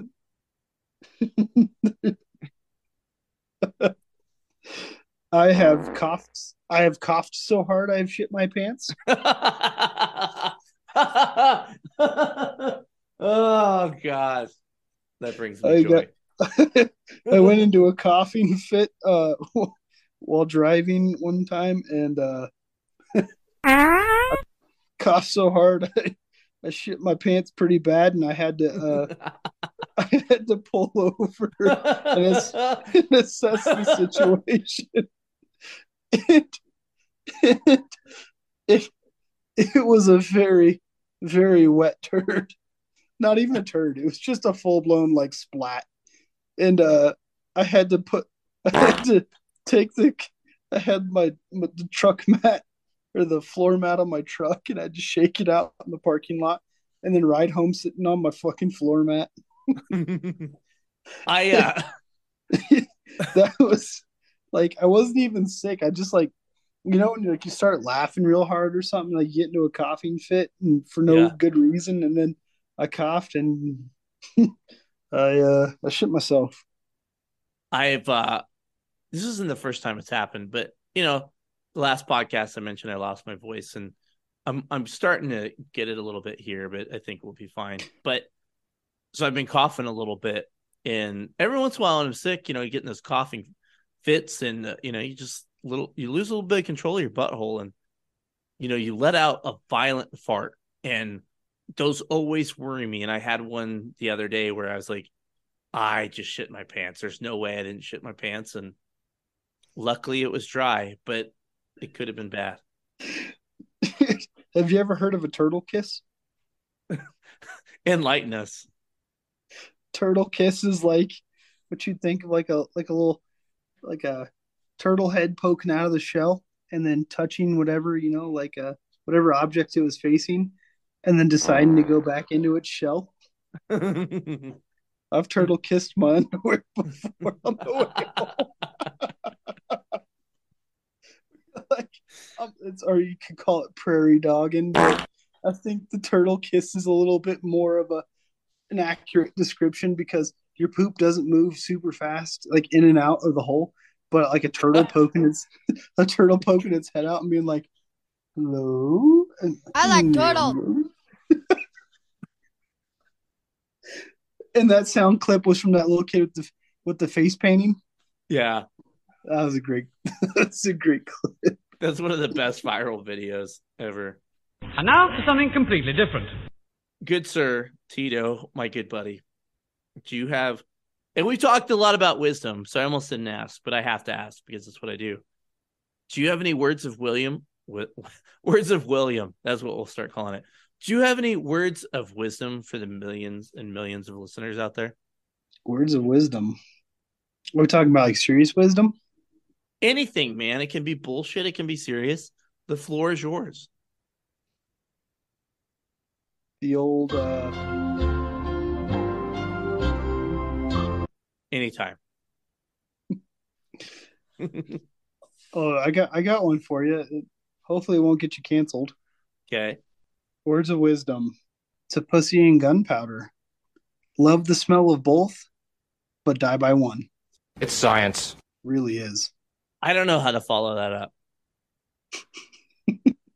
I never thought about dying to pussy or gunpowder. But you really put it in perspective there. It's the truth, and it goes all the way around. Anybody, anybody really. Well, I guess not everybody, but What the fuck are you even talking about? What are you I trying to say? I I don't want to say it. Get you canceled. We'll say it right now and I'll decide. Um, not everybody likes pussy. So the smell of semen and gunpowder, gun, gunpowder. yes, the smell of semen and gunpowder. What what are we talking about? I don't even know what's happening right now. I don't know. We're so far off track. I need another shot of whiskey. You want to take a shot of whiskey? Uh, I'll take a sh- I'll take a shot of whiskey with you. Fucking do Okay. it down the hatch. You know what I'm we're at gonna the end do? of the podcast, but fuck it. We're, we're at the end of the podcast, but this is what I'm going to do. I'm pouring a I'm- drink right now. I'm gonna take a. Sh- I'm gonna drink it out of the bottle because I don't have a shot glass down here. I have a nice, nice shot glass right here. Okay, I just poured a, a hefty shot. And I, in, in, in a more serious, I mean, I've been kind of a goofball, but this shot is to all you cops out there and to the the new, the young, the old, the salty, and the crusty, and the fucking bitter thank you guys for everything you guys do. And I know that uh, this job is a thankless job and it sucks and it's great. And then it sucks and then it's great. But no matter what, I'm taking this shot of whiskey to you guys and I'm happy to be uh, standing out there with you. So here you go. Delicious. Stings the nostrils. It's called Odeon by Sex Panther. You know what they say. Sixty percent of the time, it works every time. That doesn't make any sense. Should we just do a bunch of Anchorman quotes now? Anchorman, fucking Step Brothers. Well, you certainly know how to compliment a woman. Well, if you'll excuse me. Do you know who I am? No, I, I can't say that I do. I don't know how to put this, but Kind I'm kind of a big deal. Really? People know me. Well, I'm very happy for you. At this point, if you're still listening to the podcast, we're just getting drunk and saying a bunch of shit. Very, very important shit. Look over here. Excuse me, Veronica. Yes, what is it, I Brick? come to the pants I party. would like to extend to you an invitation to the pants party. Excuse me? The party. The Pants pants. With the pants. Party with pants? Brick, are you saying that there's a party in your pants and that I'm invited? That's it. Did Brian? Classic. Such a, such a good movie, dude. Ah, man. Well, I appreciate you having me uh, as a guest, man. And It jumped up a notch. It did, didn't it? Yeah, It I stabbed a man in the heart. I saw that. Brick killed the guy. kill. All right. Sorry, say your goodbyes. I'll stop playing sounds, probably. Okay, bye. Well, no, I got to do my outro, you dumb fuck. Oh, I thought you were going to actually say goodbye and just not like, bye. but that's what I normally do. I know you do. I should have known better. Um, you guys know what to do. Sports podcast.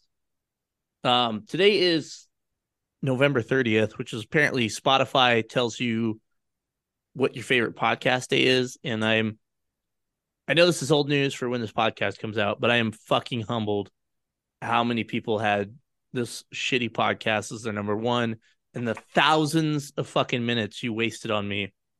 I appreciate it. You guys have done.